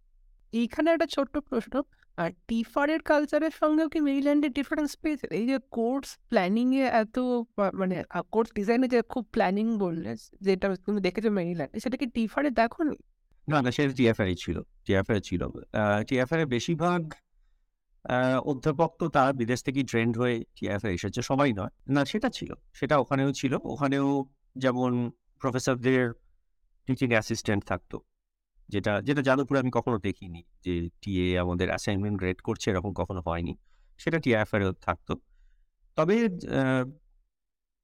মানে সেটা টিএফআই হতো মানে পার্থক্যটা হচ্ছে স্কেলে আমি বলব। যেহেতু একটা বিদেশের একটা ইউনিভার্সিটিতে দেখো একটা জিনিস হয় আমাদের দেশে আমাদের দেশে হিস্টোরিক্যালি পড়ানো এবং রিসার্চ এই দুটো কিন্তু মোটামুটিভাবে আলাদা রয়ে গিয়েছে। এইটা অনেকটা শুধরেছে সায়েন্সের ক্ষেত্রে বলব যখন আইআইএসিআরগুলো এসেছে, সেটা অনেকটা শুধরেছে। আইআইটিতে খানিকটা হয়, কিন্তু IIT still mainly are teaching institute IIT আইআইএসিআর গুলোতে সেই ব্যালেন্সটা করার চেষ্টা করা হয়েছে। তার সুফল আমরা এখন দেখতে পাচ্ছি, আমার আমার স্টুডেন্টদের মধ্যে দেখতে পাচ্ছি। সেটা নিয়েও আমি পরে আলোচনা করতে পারি, খুব ইম্পর্টেন্ট একটা পয়েন্ট কিন্তু ক্যাননিক্যালি আমাদের আমাদের দেশে যেটা হয়েছে যে আমাদের কলেজ ইউনিভার্সিটি যেখানে স্টুডেন্টদেরকে পড়ানো হবে আর আমাদের research institute TIFR ISC Harishchandra research institute IMSc এই ধরনের রিসার্চ ইনস্টিটিউট যেখানে রিসার্চ করবে। এবার পরবর্তীকালে যেটা হয়েছে যে রিসার্চ ইনস্টিটিউটগুলো তারা নিজেরাই বুঝতে পেরেছে যে সেখানে পড়ানোকে ইন্টিগ্রেট না করলে কোয়ালিটি স্টুডেন্ট তৈরি করা মুশকিল হবে। তাই ধীরে ধীরে তারা টিচিংটাকে অ্যাডপ্ট করেছে। যেমন টিআইএফআর এই কোর্সগুলো তৈরি করেছে স্টুডেন্টদের জন্য। আইএসসি এখন তো আন্ডার গ্রাজুয়েট স্টুডেন্টও নিচ্ছে। কিন্তু বিদেশের বড় ইউনিভার্সিটিগুলোতে কি হয়? এই ভাগটা থাকে না। এটা একটা খুব একটা স্মুথ যেটা যেখানে টিচিংও হয়, যেখানে রিসার্চও হয় এবং এটা খুব ন্যাচারালি কোএক্সিস্ট করে। একজন খুব বড় রিসার্চার তাকে কিন্তু পড়াতে হয় এবং সেই তিনি কিন্তু পড়াচ্ছেন গ্র্যাজুয়েট স্কুল লেভেলে নয়। তিনি সেই ফার্স্ট ইয়ার আন্ডার গ্র্যাজুয়েটে গিয়ে পড়াচ্ছেন বা সেকেন্ড ইয়ার আন্ডার গ্র্যাজুয়েটে গিয়ে পড়াচ্ছেন। সেইটা সেইটা থাকে। আমি বলব পার্থক্যটা এই মানে এই কোয়ান্টিটেটিভ লেভেলে যে টিএফআর এটা অনেক ছোট স্কিলে যেগুলো পড়াতো সেটা খুব কোয়ালিটি ছিল। কিন্তু মেরিল্যান্ডে যেহেতু প্রচুর ডিপার্টমেন্ট প্রচুর কোর্স এই স্ট্রাকচারটা ওখানে অনেক বেশি স্ট্রিমলাইন্ড আর ব্যাপারটা অনেক বড় স্কেলে হয়েছিল ওখানে। এটাই পার্থক্য। অনেক অপশনও ছিল মেরিল্যান্ডে যেহেতু অনেকগুলো course as a graduate student আমাকে চুজ করতে হতো মানে হয়তো পনেরোটা কোর্সের মধ্যে থেকে আমি একটা বা দুটো চুজ করব। সেই জিনিসগুলো টিআইএফআর একটু কম ছিল, যেহেতু পুরো ব্যাপারটা খুব ছোট স্কেলে ছিল। আমরা এখন একটু কোয়ান্টাম কম্পিউটিং এ আছি। স্পেসিফিক্যালি এতে চাই quantum কম্পিউটিংটা is a multi disciplinary subject তুমি কোয়ান্টাম কম্পিউটিং এ আসলে কি করে? মানে এই আমি আমি বুঝতে পারছি যে তোমার একটা ইন্টারেস্ট ছিল ইন কোয়ান্টাম মেকানিক্স সেখান থেকে তুমি কোয়ান্টাম কম্পিউটিং এ আসলে কি করে আর তারপরে আমরা হয়তো কোয়ান্টাম কম্পিউটিং নিয়ে ডিসকাস তো আমার কোয়ান্টাম মেকানিক্সের ইন্টারেস্ট তো বললাম। কাজেই যখন এতে গেলাম যে মেরিল্যান্ডে গেলাম, তখন কোয়ান্টাম কোয়ান্টাম নিয়ে কাজ করব। সেইটা আমার মোটামুটি এ ছিল। একটা আগ্রহ ছিল। সেটা নিয়ে খোঁজাখুঁজিও শুরু করলাম প্রথম, প্রথমে যাওয়ার পরে। কোয়ান্টাম কম্পিউটিং এইটা পুরোপুরি অ্যাক্সিডেন্টাল মানে কেন কোয়ান্টাম কম্পিউটিং এলাম? মানে হয়েছিল কি? যে এক্সপেরিমেন্টাল ফিজিক্সের মধ্যে এক্সপেরিমেন্টাল যেটাকে আমরা এএমও ফিজিক্স বলি atomic molecular and optical physics সেইখানে আমার একটা ফ্যাসিনেশন ছিল। ইনফ্যাক্ট টিআইএফআর থেকে বিদেশে যাওয়ার পিছনে একটা বড় কারণ ছিল এএমও ফিজিক্সে আমি কাজ করব। এই ফ্যাসিনেশনটা হয়েছে কি? কারণ সেটা হলো কোয়ান্টাম এবং লাইট বা লেজার্স এই দুটোকে একসাথে এই ফিল্ডে একসাথে মেশানো হয়। মানে লাইট দিয়ে অ্যাটমদেরকে কন্ট্রোল করা মানে তাকে ঠান্ডা করা। মানে সেই ঠান্ডা করতে করতে একদম অ্যাবসলিউট জিরো টেম্পারেচারের কাছে নিয়ে যাওয়া, যেখানে গিয়ে পদার্থের নতুন নতুন সমস্ত ফেজ দেখা যায় ফেজ অফ ম্যাটার যেমন বোস আইনস্টাইন কন্ডেনসেশন তার সাথে আমাদের মানে সত্যের বসে নাম জড়িয়ে। তো আন্ডারগ্রাজুয়েটে পড়াকালীন যেহেতু আমি এই সিজিসিআরআইতে অপটিক্স ল্যাবে কাজ করেছিলাম, যে অপটিক্যাল ফাইবার ল্যাবে সেখানে অনেক অপটিক্সে হাতে কলমে কাজ করেছিলাম লেজার টেজার নিয়ে। সেই একটা ফ্যাসিনেশন ছিল, আর কোয়ান্টামের ফ্যাসিনেশনের খানিকটা কারণ তো বললাম। এই ফ্যাসিনেশনগুলো মিলেমিশে এই এমও ফিল্ডটাতে কাজ হয়। কাজে সেই ফিল্ডে আমি কাজ করব, সেই মোটিভেশন নিয়েই গিয়েছিলাম পেরিল্যান্ডে গিয়ে দেখলাম ওটা তো অনেক অনেক অনেক প্রফেসর রয়েছে। মানে তার মধ্যে মেরিল্যান্ডে যেমন নোবেল লরিয়েটর রয়েছে এই ফিল্ডে ইনফ্যাক্ট লেজার কুলিং এর একটা পার্ট সেইটা করার জন্য যিনি নোবেল প্রাইজ পেয়েছিলেন উইলিয়াম ফিলিপস তিনিও আমাদের ডিপার্টমেন্টে ছিলেন। তো আমি তার ল্যাবও ভিজিট করলাম এরকম। তো যখন এইসব করছি প্রথম সেমিস্টার ইনফ্যাক্ট আমি একাধিক ল্যাব সব প্রফেসরদের বলতাম, আমি আপনার ল্যাব মিটিংগুলো জয়েন করতে পারি জাস্ট বোঝার জন্য যে কি টাইপের কাজ হয়। তো আমি প্রথম সেমিস্টারে টিএ করছি, কোনো রিসার্চ গ্রুপে তখনও জয়েন করিনি। আর তখন গিয়ে করতাম কি আমি বেশ একাধিক গ্রুপে ল্যাব মিটিংয়ে চলে যেতাম আমি র্যান্ডামলি তারাই পারমিশন দিয়েছিল। আমি যে শুনে মানে বোঝার চেষ্টা করতাম যে কি কাজ হয়। এই সময় যে অ্যাক্সিডেন্টটা ঘটে, সেটা হলো অধ্যাপক ক্রিস মনরো, তিনি মানে তখন কাইন্ড অফ মিড কেরিয়ার স্টেজের একজন প্রফেসর মানে এই চাকরি মানে তার নিজের গ্রুপ শুরু করার পরে দশ বছর মতো হয়েছে মানে সেই টাইপের একজন প্রফেসর ফর্টিজের তিনি তখন করলেন কি university of Michigan Ann Arbor সেইখান থেকে মুভ করে মেরিল্যান্ডে এলেন। এবং তখন মেরিল্যান্ডের লোকজন খুব এক্সাইটেড যে এরকম একজন উঠতি তার, তারকাকে আমরা পেয়েছি আমাদের মধ্যে। তো আমাকে একজন অধ্যাপক, তিনি বললেন যে তুমি কি এর কথা জানো? এর সাথে গিয়েও কথা বল। তুমি গেলাম, গিয়ে কৃষ্ণর সাথে। কথা বলে আমার প্রচণ্ড ফ্যাসিনেটিং লাগল। তখন আমি দেখলাম যে ওনার কাজের মধ্যে কোয়ান্টাম আছে, লেজার বা আলো আছে। শুধু তাই নয়, ওনার কাজের মধ্যে কোয়ান্টাম কম্পিউটিং মানে কোয়ান্টাম দিয়ে যে কম্পিউটিং ইত্যাদি হয় মানে এই জিনিসটি আমার কাছে খুব একটা অদ্ভুত ব্যাপার তখন। আর কোয়ান্টাম কম্পিউটিং এর একটা সাবফিল্ড হচ্ছে কোয়ান্টাম সিমিউলেশন। যেখানে করা হয় কি মানে কন্ট্রোলড কোয়ান্টাম সিস্টেম মানে আমার কাছে যদি কতগুলো পরমাণু থাকে যেটাকে আমি কন্ট্রোল করতে পারি, সেই কন্ট্রোল কোয়ান্টাম সিস্টেম দিয়ে অন্য একটা সিস্টেম যেটাকে আমি নর্মালি বুঝতে পারি না বা বোঝা খুব শক্ত, যেমন একটা মেটেরিয়াল সেই মেটেরিয়াল কখন সুপার কন্ডাক্টিং হবে, কখন হবে না, এটা একটা খুব জটিল প্রশ্ন বিজ্ঞানের। তো কোয়ান্টাম সিমুলেশনে কি করা হয় যে সহজ একটা সিস্টেম যেটা কন্ট্রোল করা যায় ল্যাবরেটরিতে সেইটা দিয়ে এক্সপেরিমেন্টালি মডেল করার চেষ্টা করা হয় একটা খুব জটিল সিস্টেম যাতে এই কন্ট্রোল সিস্টেমটাকে ভালো করে স্টাডি করে আমরা কিছুটা ইনসাইট পেতে পারি জটিল প্রবলেমটা তো ঘটনাক্রমে সেইটার কিছু কিছু থিওরি হচ্ছে আমার টিআইএফআর এ মাস্টার্স থিসিস আমি যে করেছিলাম, সেখানে ওই স্পিন মডেল ইত্যাদি। তো তখন আমি দেখলাম যে এই ভদ্রলোক কোয়ান্টাম নিয়ে কাজ করেন লেজার নিয়ে কাজ করেন এবং আমি যে কাজগুলো থিওরিটিক্যালি যে প্রশ্নগুলো ভেবে এসেছি, তার কিছু কিছু উনি অ্যাকচুয়ালি হাতে কলমে করতে চান যেটা এর আগে মানে বিশ্বে কোথাও হয়নি। তো সেইখান থেকেই আমি সিদ্ধান্ত নিলাম, এর সাথে আমি কাজ করব। তারপরে কৃষ্ণপণ্য ইনফ্যাক্ট ঘটনা মানে ঘটনাক্রমে তারপরে গিয়ে আমি সার্চ করতে আরম্ভ করলাম। কৃষ্ণপণ্য কোথায় কি কাজকর্ম করেছেন মানে ওনার সাথে আলাপ করার পরে। তখন দেখলাম, না, উনি প্রচুর বিখ্যাত বিখ্যাত কাজ করেছেন। তখন অলরেডি এন্ট্যাঙ্গেলমেন্ট ইত্যাদি নিয়ে অনেক কাজ করে ফেলেছেন। তারপর ওনার গ্রুপ জয়েন করলাম এবং সেটা খুব মানে জয়ফুল এক্সপিরিয়েন্স ছিল আমার জন্য তারপরে সাড়ে চার বছর ওনার সাথে কাজ করা। তো কোয়ান্টাম কম্পিউটিংয়ে আসা সেটা মূলত ক্রিসের জন্যই। আর ওইটা খানিকটা অ্যাক্সিডেন্ট যে উনি যদি ওই সময় না আসতেন, তাহলে হয়তো আমি কোয়ান্টামেই থাকতাম। কিন্তু হয়তো একটু অন্য ফিল্ডে যেতাম। সুযোগ অ্যাক্সিডেন্টই বলা যেতে পারে ওটা। গ্র্যাড স্কুলে পুরো সোশ্যাল লাইফের সঙ্গে এই ল্যাবের কাজ কি করে ব্যালেন্স করতে যেমন যেটা আমি শুনেছি, আর মানে দেখেওছি অনেক বন্ধু যে ল্যাবে যারা কাজ করে তাদের একটা বেশ ভালো রকম চাপ থাকে তার আর সেই ব্যাপারটা এরপরে ব্যালেন্স করেছে এটা খুব খুব ইম্পর্ট্যান্ট একটা বিষয়। হ্যাঁ ল্যাবে কাজ করার চাপ থাকে এই কারণে যে আনলাইক থিওরিস্ট আমি আমার অ্যাপ্রক্সিমেশন করার অত স্বাধীনতা থাকে না একটা ল্যাবরেটরিতে আমার যদি লেজার কাজ না করে, আলো যদি না বেরোয়, আমি অ্যাপ্রক্সিমেট করতে পারি না যে ধরা যাক এখান থেকে আলো বেরোচ্ছে, এটা হয় না।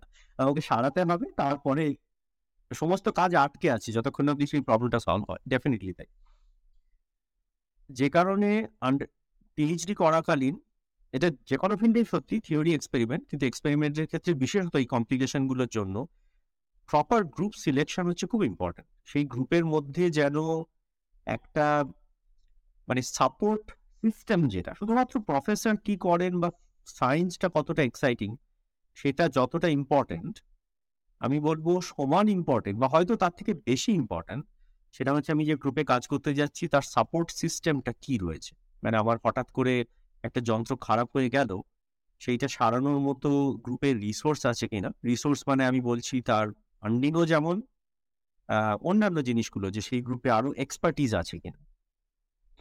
সেগুলো ইম্পর্টেন্ট এক্ষেত্রে আমি বলব টিআইএফআর এবং মেরিল্যান্ডের একটা খুব উল্লেখযোগ্য পার্থক্য, যেটা আমি টিআইএফআর যেহেতু এক্সপেরিমেন্টাল ল্যাবেও কাজ করেছি, খুব উল্লেখযোগ্য পার্থক্য হচ্ছে নানান প্র্যাকটিক্যাল কনস্ট্রেন্টের জন্য টিআইএফআর এর ল্যাবগুলো খুব ছোট ছোট হয়।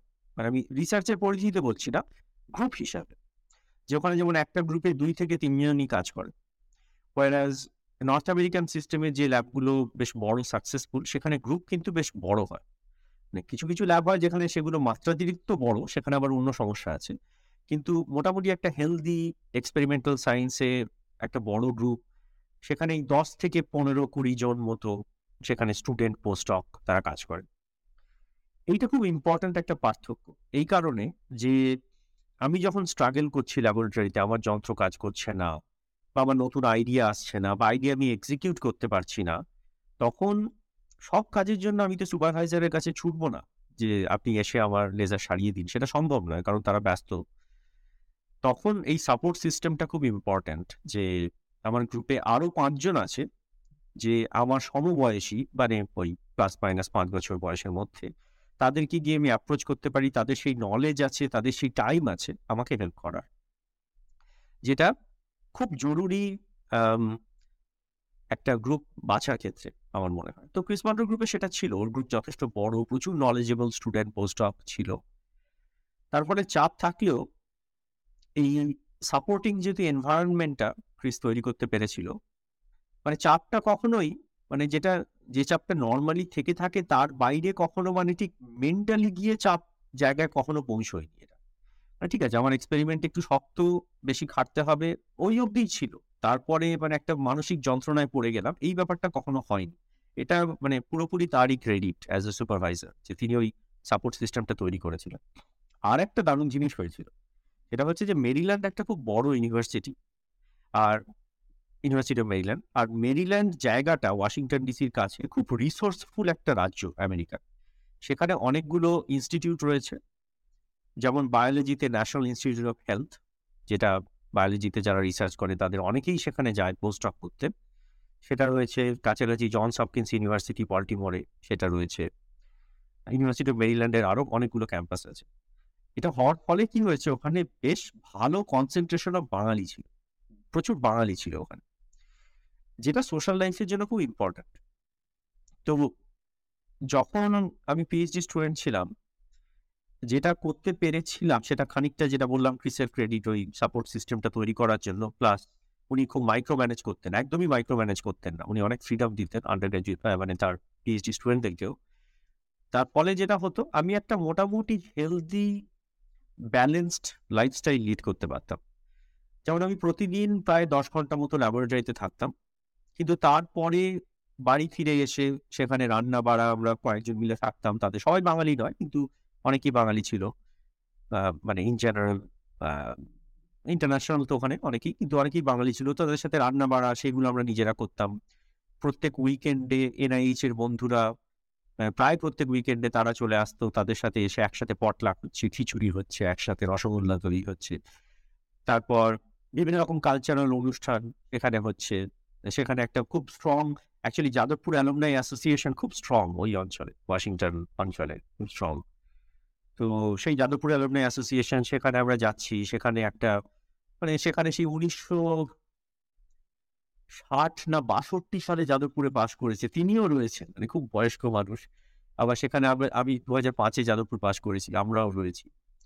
তো এই সব কিছু মিলে একটা খুব সুন্দর একটা সোশ্যাল সাপোর্ট সিস্টেম বিদেশে হলেও তৈরি হয়ে গিয়েছিল মেরিল্যান্ডে তার ফলে কখনো পিএইচডি রিসার্চটা ঠিক একটা যন্ত্রণার জায়গায় হয়নি, পুরোটাই খুব এনজয়েবল ছিল। ল্যাব এনভায়রনমেন্ট সোশ্যাল সাপোর্ট এটা খুব প্রয়োজনীয় একটা জিনিস। মানে যারা পিএইচডি করতে যাচ্ছে, তাদেরকে আমি বলব সাবজেক্ট বা কোন গ্রুপে জয়েন করছ, সেইটা যেমন ইম্পর্টেন্ট এইটা equally important if not more কারণ আমরা যদি বার্ন আউট হয়ে যাই বা আমরা যদি ডে টু ডে লাইফে মজা না পাই, তাহলে পিএইচডি লাইফের যে ফেলিওর যেটা হবেই মানে পিএইচডিতে আমি নতুন একটা কিছু করছি মানে তার ফেলিওর থাকবেই। না হলে না হলে প্রবাবলি আমি খুব একটা ইম্পর্টেন্ট অ্যাম্বিশাস কাজ করছি না। তো সেইটাকে মানে সেই ফেলিওর থেকে বেরিয়ে আসার জন্য ওভারঅল সাপোর্ট সিস্টেমটা আছে কিনা সেটা দেখে তবে একটা গ্রুপ ঠিক করা সেটা হয়তো জরুরি।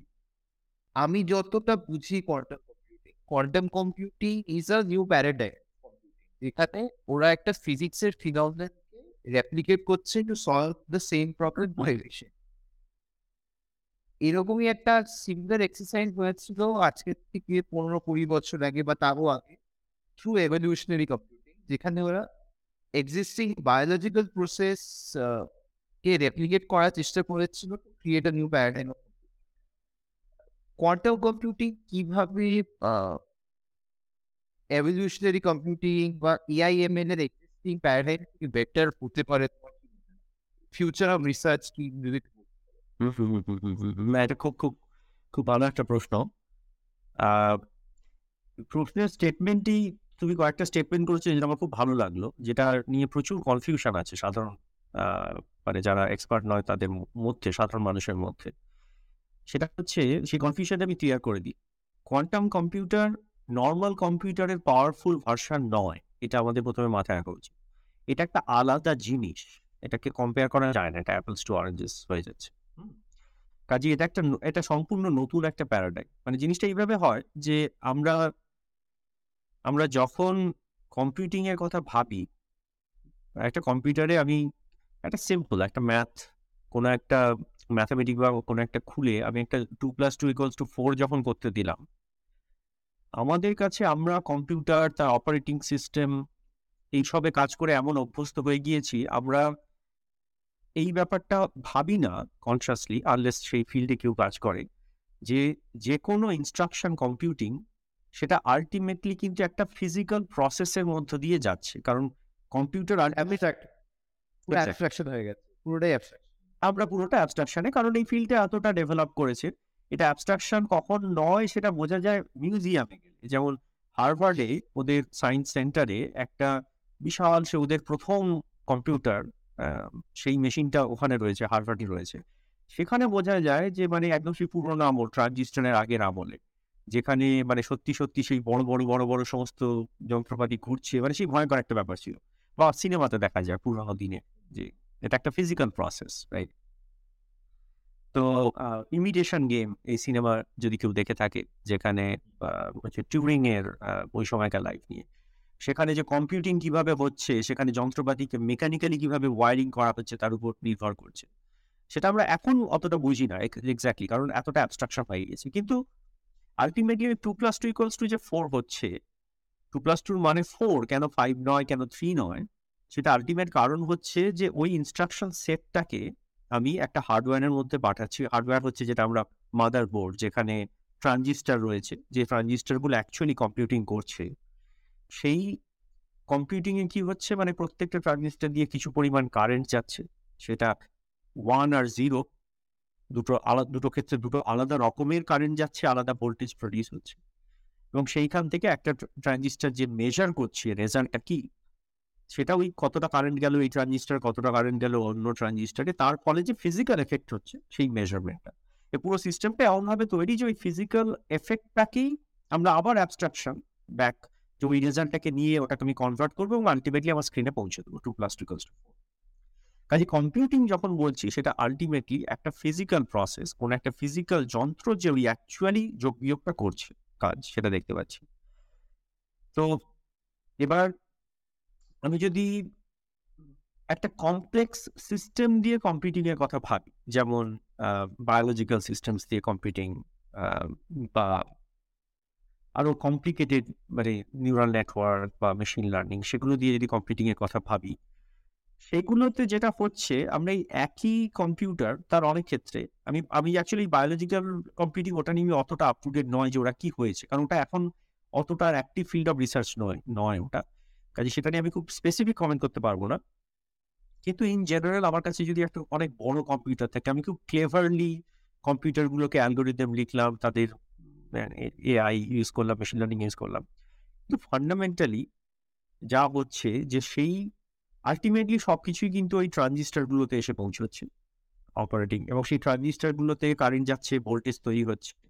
আলটিমেটলি সব কিছু হচ্ছে এইটা তার বেস এটা তার রুট এবার সেটাকে কীভাবে আমরা ভালো করে স্মার্টলি ব্যবহার করছি, সেগুলো হচ্ছে বিভিন্ন অ্যালগোরিদম বিভিন্ন কম্পিউটিং আর্কিটেকচার তৈরি হচ্ছে ক্লাসিক্যাল কম্পিউটিং কোয়ান্টাম কম্পিউটিং এ ধারণাটা হচ্ছে যে এই যে বেস যে ফিজিক্সটা ফান্ডামেন্টাল যে ফিজিক্সটার উপরে কম্পিউটিং দাঁড়িয়ে আছে, আমরা জানি যে যখন ম্যাক্রোস্কোপিক অবজেক্ট থেকে বড়সড় অবজেক্ট থেকে যখন আমি খুব ছোট অবজেক্টের দিকে যাব, যেমন একটা ইন্ডিভিজুয়াল পরমাণু বা একটা খুব ছোট্ট সিস্টেম তার মধ্যে বেশ কিছু পরমাণু আছে, কিন্তু সেটাকে এত ঠান্ডা করলাম যে তার কোনো থার্মাল মোশন নেই অ্যাবসলিউট জিরো টেম্পারেচারের কাছে। যখন সেই জায়গাতে গিয়ে পৌঁছলাম, তখন লস অফ ফিজিক্স পাল্টে গেল। মানে তখন প্রকৃতি যেভাবে যে নিয়মগুলো মেনে চলে, সেই নিয়মগুলো কিন্তু আমার এই রুম টেম্পারেচারে ঘরে বসে কম্পিউটারের মাদার বোর্ডে ট্রানজিস্টার যে নিয়মগুলো মেনে চলছে, তা ফান্ডামেন্টাল ফিজিক্সের কথা বলছি, সেটা থেকে আলাদা। সেটা হচ্ছে কোয়ান্টাম ফিজিক্স তো কোয়ান্টাম কম্পিউটারের মূল চিন্তাভাবনা হচ্ছে যে আমি যদি আমার এই কোর ফিজিক্স প্রিন্সিপালটা যদি পাল্টাই ক্লাসিক্যাল ফিজিক্সের বদলে কোয়ান্টাম ফিজিক্স যেখানে একটা পরমাণু সে একাধিক কোয়ান্টাম স্টেটে সুপার পজিশনে থাকতে পারে। মানে শুধু এক বা শূন্য নয়, সেটা এক এবং শূন্যর একটা কোয়ান্টাম সুপার পজিশন মানে তার দুটোতেই একই সাথে আছে যেন। তার তিরিশ শতাংশ তার সত্তা শূন্যতে আছে, সত্তর শতাংশ একে আছে, একই সাথে আছে হ্যাঁ? সেই রকম যদি একটা অদ্ভুত ব্যাপার, সেই ফিজিক্সটা যদি আমি এই এক প্লাস এক ইকুয়ালস টু দুই এই ধরনের যোগের ক্ষেত্রে ব্যবহার করি, তাহলে আমরা যে ধরনের অঙ্ক কষতে পারব বা কম্পিউটিং করতে পারব, এইটা ক্লাসিক্যাল কম্পিউটিং এর থেকে আলাদা হতে পারে কি? এইটা হচ্ছে প্রশ্ন। এবং সেখানে যেমন মানে সব থেকে সেলিব্রেটেড যে অ্যালগোরিদম যে পিটার শোরের নাইনটিন নাইনটি ফোরে ম্যাথামেটিশিয়ান পিটার শোর এমআইটি তিনি দেখান যে অ্যাকচুয়ালি আমি যদি এই কোয়ান্টাম মেকানিক্সের ধর্ম ব্যবহার করি আমার যে প্রসেসারে তাহলে কিছু কিছু, একটা পার্টিকুলার খুব ফেমাস প্রবলেম সেইটা সলভ করা যায়, যেটা ক্রিপ্টোগ্রাফিতে কাজে লাগে। সেই প্রবলেমটা যে যে প্রবলেমটা ক্লাসিক্যাল কম্পিউটার দিয়ে সলভ করা যায় না। মানে এটা এই নয় যে আবার কম্পিউটারটা কতটা পাওয়ারফুল ফান্ডামেন্টালি তা, সেই প্রবলেম সলভ করতে এমন জিনিস লাগে, যেটা খুব পাওয়ারফুল কম্পিউটারের পক্ষেও শক্ত। সেইটা একটা হার্ড টেকনিক্যালি প্রবলেম তো সেই এখন ঘটনাক্রমে এটাও আমাদেরকে আবার দেখতে হবে যে এই ধরনের কতগুলো প্রবলেম আমরা জানি যে প্রবলেমগুলো কোয়ান্টাম মেকানিক্স দিয়ে বেটার সলভ করা যাবে। আনফর্চুনেটলি তার উত্তর হচ্ছে আমরা এখনও অবধি তেমন জানি না। হ্যাঁ মানে এটা এটা বাস্তব কথা। যে কোয়ান্টাম মানে এটা এমন একটা ফিল্ড এখনও অবধি যদিও কোয়ান্টাম কম্পিউটিং এর প্রচুর কোম্পানি ইত্যাদি চলে এসেছে, কিন্তু ইন সাম সেন্স আমার মনে হয় এটা এখনও ওই ওই সন্ধিক্ষণে আছে যেখানে ফান্ডামেন্টাল ফিজিক্সও এবং খানিকটা টেকনোলজি মানে মিলেমিশে, এই নয় যে ফান্ডামেন্টাল ফিজিক্সের জায়গাটা বা ফান্ডামেন্টাল সায়েন্সের জায়গাটা ফিজিক্স বলা ভুল, একদম পুরোপুরি সলিড মানে কোয়ান্টাম প্রিন্সিপালগুলো সলিড সেটা নিয়ে আমি বলছি কিন্তু কোন প্রবলেমগুলোর অ্যাকচুয়ালি মানে পোশাকি ভাষা হচ্ছে কোয়ান্টাম অ্যাডভান্টেজ আছে কোন প্রবলেমগুলো কোয়ান্টাম মেকানিক্যাল ফিল্ডে বেটার করতে পারে। সেইটা এখনও অবধি কিন্তু এগুলো ওপেন প্রশ্ন। আর এটা ওপেন বলেই এই ফিল্ডটা এতটা ইন্টারডিসিপ্লিনারি যে কারণে এখানে কম্পিউটার সায়েন্টিস্ট কাজ করছে। বা দেখার চেষ্টা করছে আচ্ছা আমাদের কম্পিউটার সায়েন্স ধর জায়গায় একটা মেট্রিক্স সেটাকে আমি ইনভার্ট করব। এটা একটা খুব ইম্পর্টেন্ট প্রবলেম এই প্রবলেমটা কি কোয়ান্টাম মেকানিক্স দিয়ে বেটার সলভ করা যায়? অথবা আমি একটা সার্চ অ্যালগোরিদম করব। সেটা খানিকটা জানা আছে ক্রোভার্স অ্যালগোরিদম যেটাকে বলা হয়। যেমন একটা ডেটাবেস আছে সেই ডেটাবেসে আমি সার্চ করব এই এইটা কোথায় রয়েছে? হ্যাঁ, একটা নাম খুঁজছি একটা ডেটাবেস থেকে কোথায় রয়েছে? সেটা ক্লাসিক্যালি আমাকে সব কটা সার্চ করে দেখতে হবে। কখনো লাকি হয়ে যাবে অর্ডার অফ এন হয়ে যাবে। অর্ডার অফ এন যেটা কোয়ান্টাম মেকানিক্যালি সেটা order of square root of n করে দেওয়া যায়। গ্রোভার্স অ্যালগোরিদম সার্চ অ্যালগোরিদম তো এইরকম গুটি কয়েক কেস আমাদের জানা আছে যেখানে কোয়ান্টাম মেকানিক্স দিয়ে অ্যাডভান্টেজ পাওয়া সম্ভব। কিন্তু অনেক জি- অনেক জিনিস আমাদের জানা নেই। আমি যখন জানা নেই বলছি, তার মানে এটাও জানা নেই যে কোয়ান্টাম মেকানিক্স নিয়ে সম্ভব নয়। আমি জাস্ট বলছি জানা নেই। সম্ভব হতে পারে, সম্ভব নাও হতে পারে। কিন্তু আরেকটা, আর এটা হচ্ছে একটা অ্যাসপেক্ট আরেকটা অ্যাসপেক্ট যেটা হয়েছে যে আমাদের মতো যারা হাতে কলমে কাজ করি হার্ডওয়্যার নিয়ে কাজ করি, গত দশ, পনেরো বছর এই হার্ডওয়্যারে একটা নানান কারণে একটা মানে একটা মানে যুগান্তর ঘটে গেছে। সেটা ঘটেছে এই কারণে যে, গত দশ পনেরো বছরে লেজার সেটা প্রচুর ডেভেলপ করেছে। টেকনোলজিক্যালি নানান রকম টেকনোলজি মানে ফ্যাব্রিকেশন সেটা অনেক ডেভেলপ করেছে সেমিকন্ডাক্টর ফ্যাব্রিকেশন ইত্যাদির জন্য। তো সেটা নিয়ে যারা সুপার কন্ডাক্টিং সিস্টেম দিয়ে কোয়ান্টাম কম্পিউটিং করার চেষ্টা করে, সে তাদের জন্য ওটা সুবিধা। প্রচুর ভালো ভালো ফ্যাব এখন রয়েছে, তারা সেগুলো বানাতে পারে হাই কোয়ালিটি আমরা যারা অ্যাটমিক সিস্টেম নিয়ে কাজ করি, আমাদের যেমন লেজার লাগে, আমাদের ভ্যাকিউম সিস্টেম লাগে, এখন ভ্যাকিউম পাম্প এই জিনিসগুলো গত দশ বছরে প্রচুর ডেভেলপমেন্ট হয়েছে। সেই ডেভেলপমেন্টগুলো সব কিন্তু আমাদের ফিল্ডের জন্য হয়েছে তা নয়। যেমন যেমন সার এনএইচসি সেখানে যে পার্টিকেল ফিজিক্সের এক্সপেরিমেন্ট হয় হিগস পার্টিকেল সেসব যে বেরোয়, সেই সবের জন্য ওখানে যেমন ভ্যাকিউম সিস্টেমকে প্রচুর ডেভেলপ করতে হয়েছে কারণ এই পার্টিকেলগুলো লাইটের স্পিডে গিয়ে যে কোলাইড করে, ওখানে আশেপাশে বাতাস থাকলে ওই এক্সপেরিমেন্টগুলো হবে না। তো সেগুলো খুব হাই কোয়ালিটির ভ্যাকিউম পাম্প যেমন ডেভেলপ হয়েছে। মেটেরি নতুন নতুন মেটেরিয়াল ডেভেলপ হয়েছে যেগুলো নানান ক্ষেত্রে কাজে লাগে। তো প্লাস বিভিন্ন রকম লেজার সেগুলো ডেভেলপ হয়েছে লেজার কোম্পানিগুলো ডেভেলপ করেছে। তো এই সমস্ত টেকনিক্যাল ডেভেলপমেন্টের জন্য আর কন্ট্রোল সিস্টেমও ডেভেলপমেন্ট মানে একটা যন্ত্রকে ইলেকট্রনিক্যালি কন্ট্রোল করা। সেইগুলোর জন্য এখন ল্যাবরেটরিতে আমরা এমন যন্ত্র বানাতে পারি, যেগুলো এই কোয়ান্টাম অবজেক্টগুলোকে প্রচণ্ড ওয়েল কন্ট্রোলড ওয়েতে আমরা এক্সপ্লোর করতে পারি। হ্যাঁ তো এই দুটো মিলেমিশে মানে কোয়ান্টাম কোয়ান্টামের প্রমিস সেখানে গ্লোবাল অ্যালগোরিদম বা সোর্স অ্যালগোরিদম এবং আরও কিছু পোটেনশিয়ালি প্রমিসিং প্রবলেম যেটা সিনজা তুমি বললে যে ইভেন ফাইন্যান্সেও সেখানেও অনেক কীভাবে এগুলোকে ব্যবহার করা সম্ভব? এখন এক্স্যাক্টলি এক্স্যাক্টলি সেটা নিয়ে অনেক স্কেপটিক রয়েছে এখনও অব্দি সায়েন্স ফিল্ডে কিন্তু এটা এখনও প্রুভেন হয়নি ইদার ওয়ে যেহেতু আমরা যন্ত্রগুলো আমরা বানাতে পারি এখন তাই এখন মানে পুরো এফোর্টটাই হচ্ছে লেটস ট্রাই হ্যাঁ? যে আমরা কত বেটার যন্ত্র বানাতে পারি এবং সেই যন্ত্র দিয়ে কি কি করা যায়। যে কারণে পুরো প্রসেসটা এতটা ইন্টারডিসিপ্লিনারি হয়ে গিয়েছে। হ্যাঁ যে আমাদের ল্যাবরেটরি যেমন আমার ব্যাকগ্রাউন্ডে ভার্চুয়াল ব্যাকগ্রাউন্ডটা হচ্ছে আমার ল্যাবের একটা পার্ট তো সেখানে এই এইগুলো হচ্ছে অপটিক্স টেবল এই যেগুলো দেখা যাচ্ছে। এটাকে এনক্লোজ করা হয়েছে তাদের এর মধ্যে এনভায়রনমেন্টাল স্টেবিলিটি দরকার এখানে। যেমন এই এইটা যেটা অ্যালুমিনিয়াম শিট দিয়ে এনক্লোজ করা হয়েছে কারণ এর মধ্যে হাই পাওয়ার লেজার রয়েছে এর মধ্যে। তো এইগুলো কি হয়? আর এই এইগুলো দিকে, এইটা। এইগুলো হচ্ছে হচ্ছে কন্ট্রোলার্স লেজার কন্ট্রোলার্স ঠিক আছে, এইটা। তো এবার এবার যেটা হয় যে, এই মানে এই যন্ত্রপাতিগুলো, এই ল্যাবগুলো খুব ধীরে ধীরে মানে কমপ্লেক্সিটি বাড়ছে এবং মানে এক্সপেরিমেন্টাল প্রিসিশনগুলো ধীরে ধীরে বাড়ছে।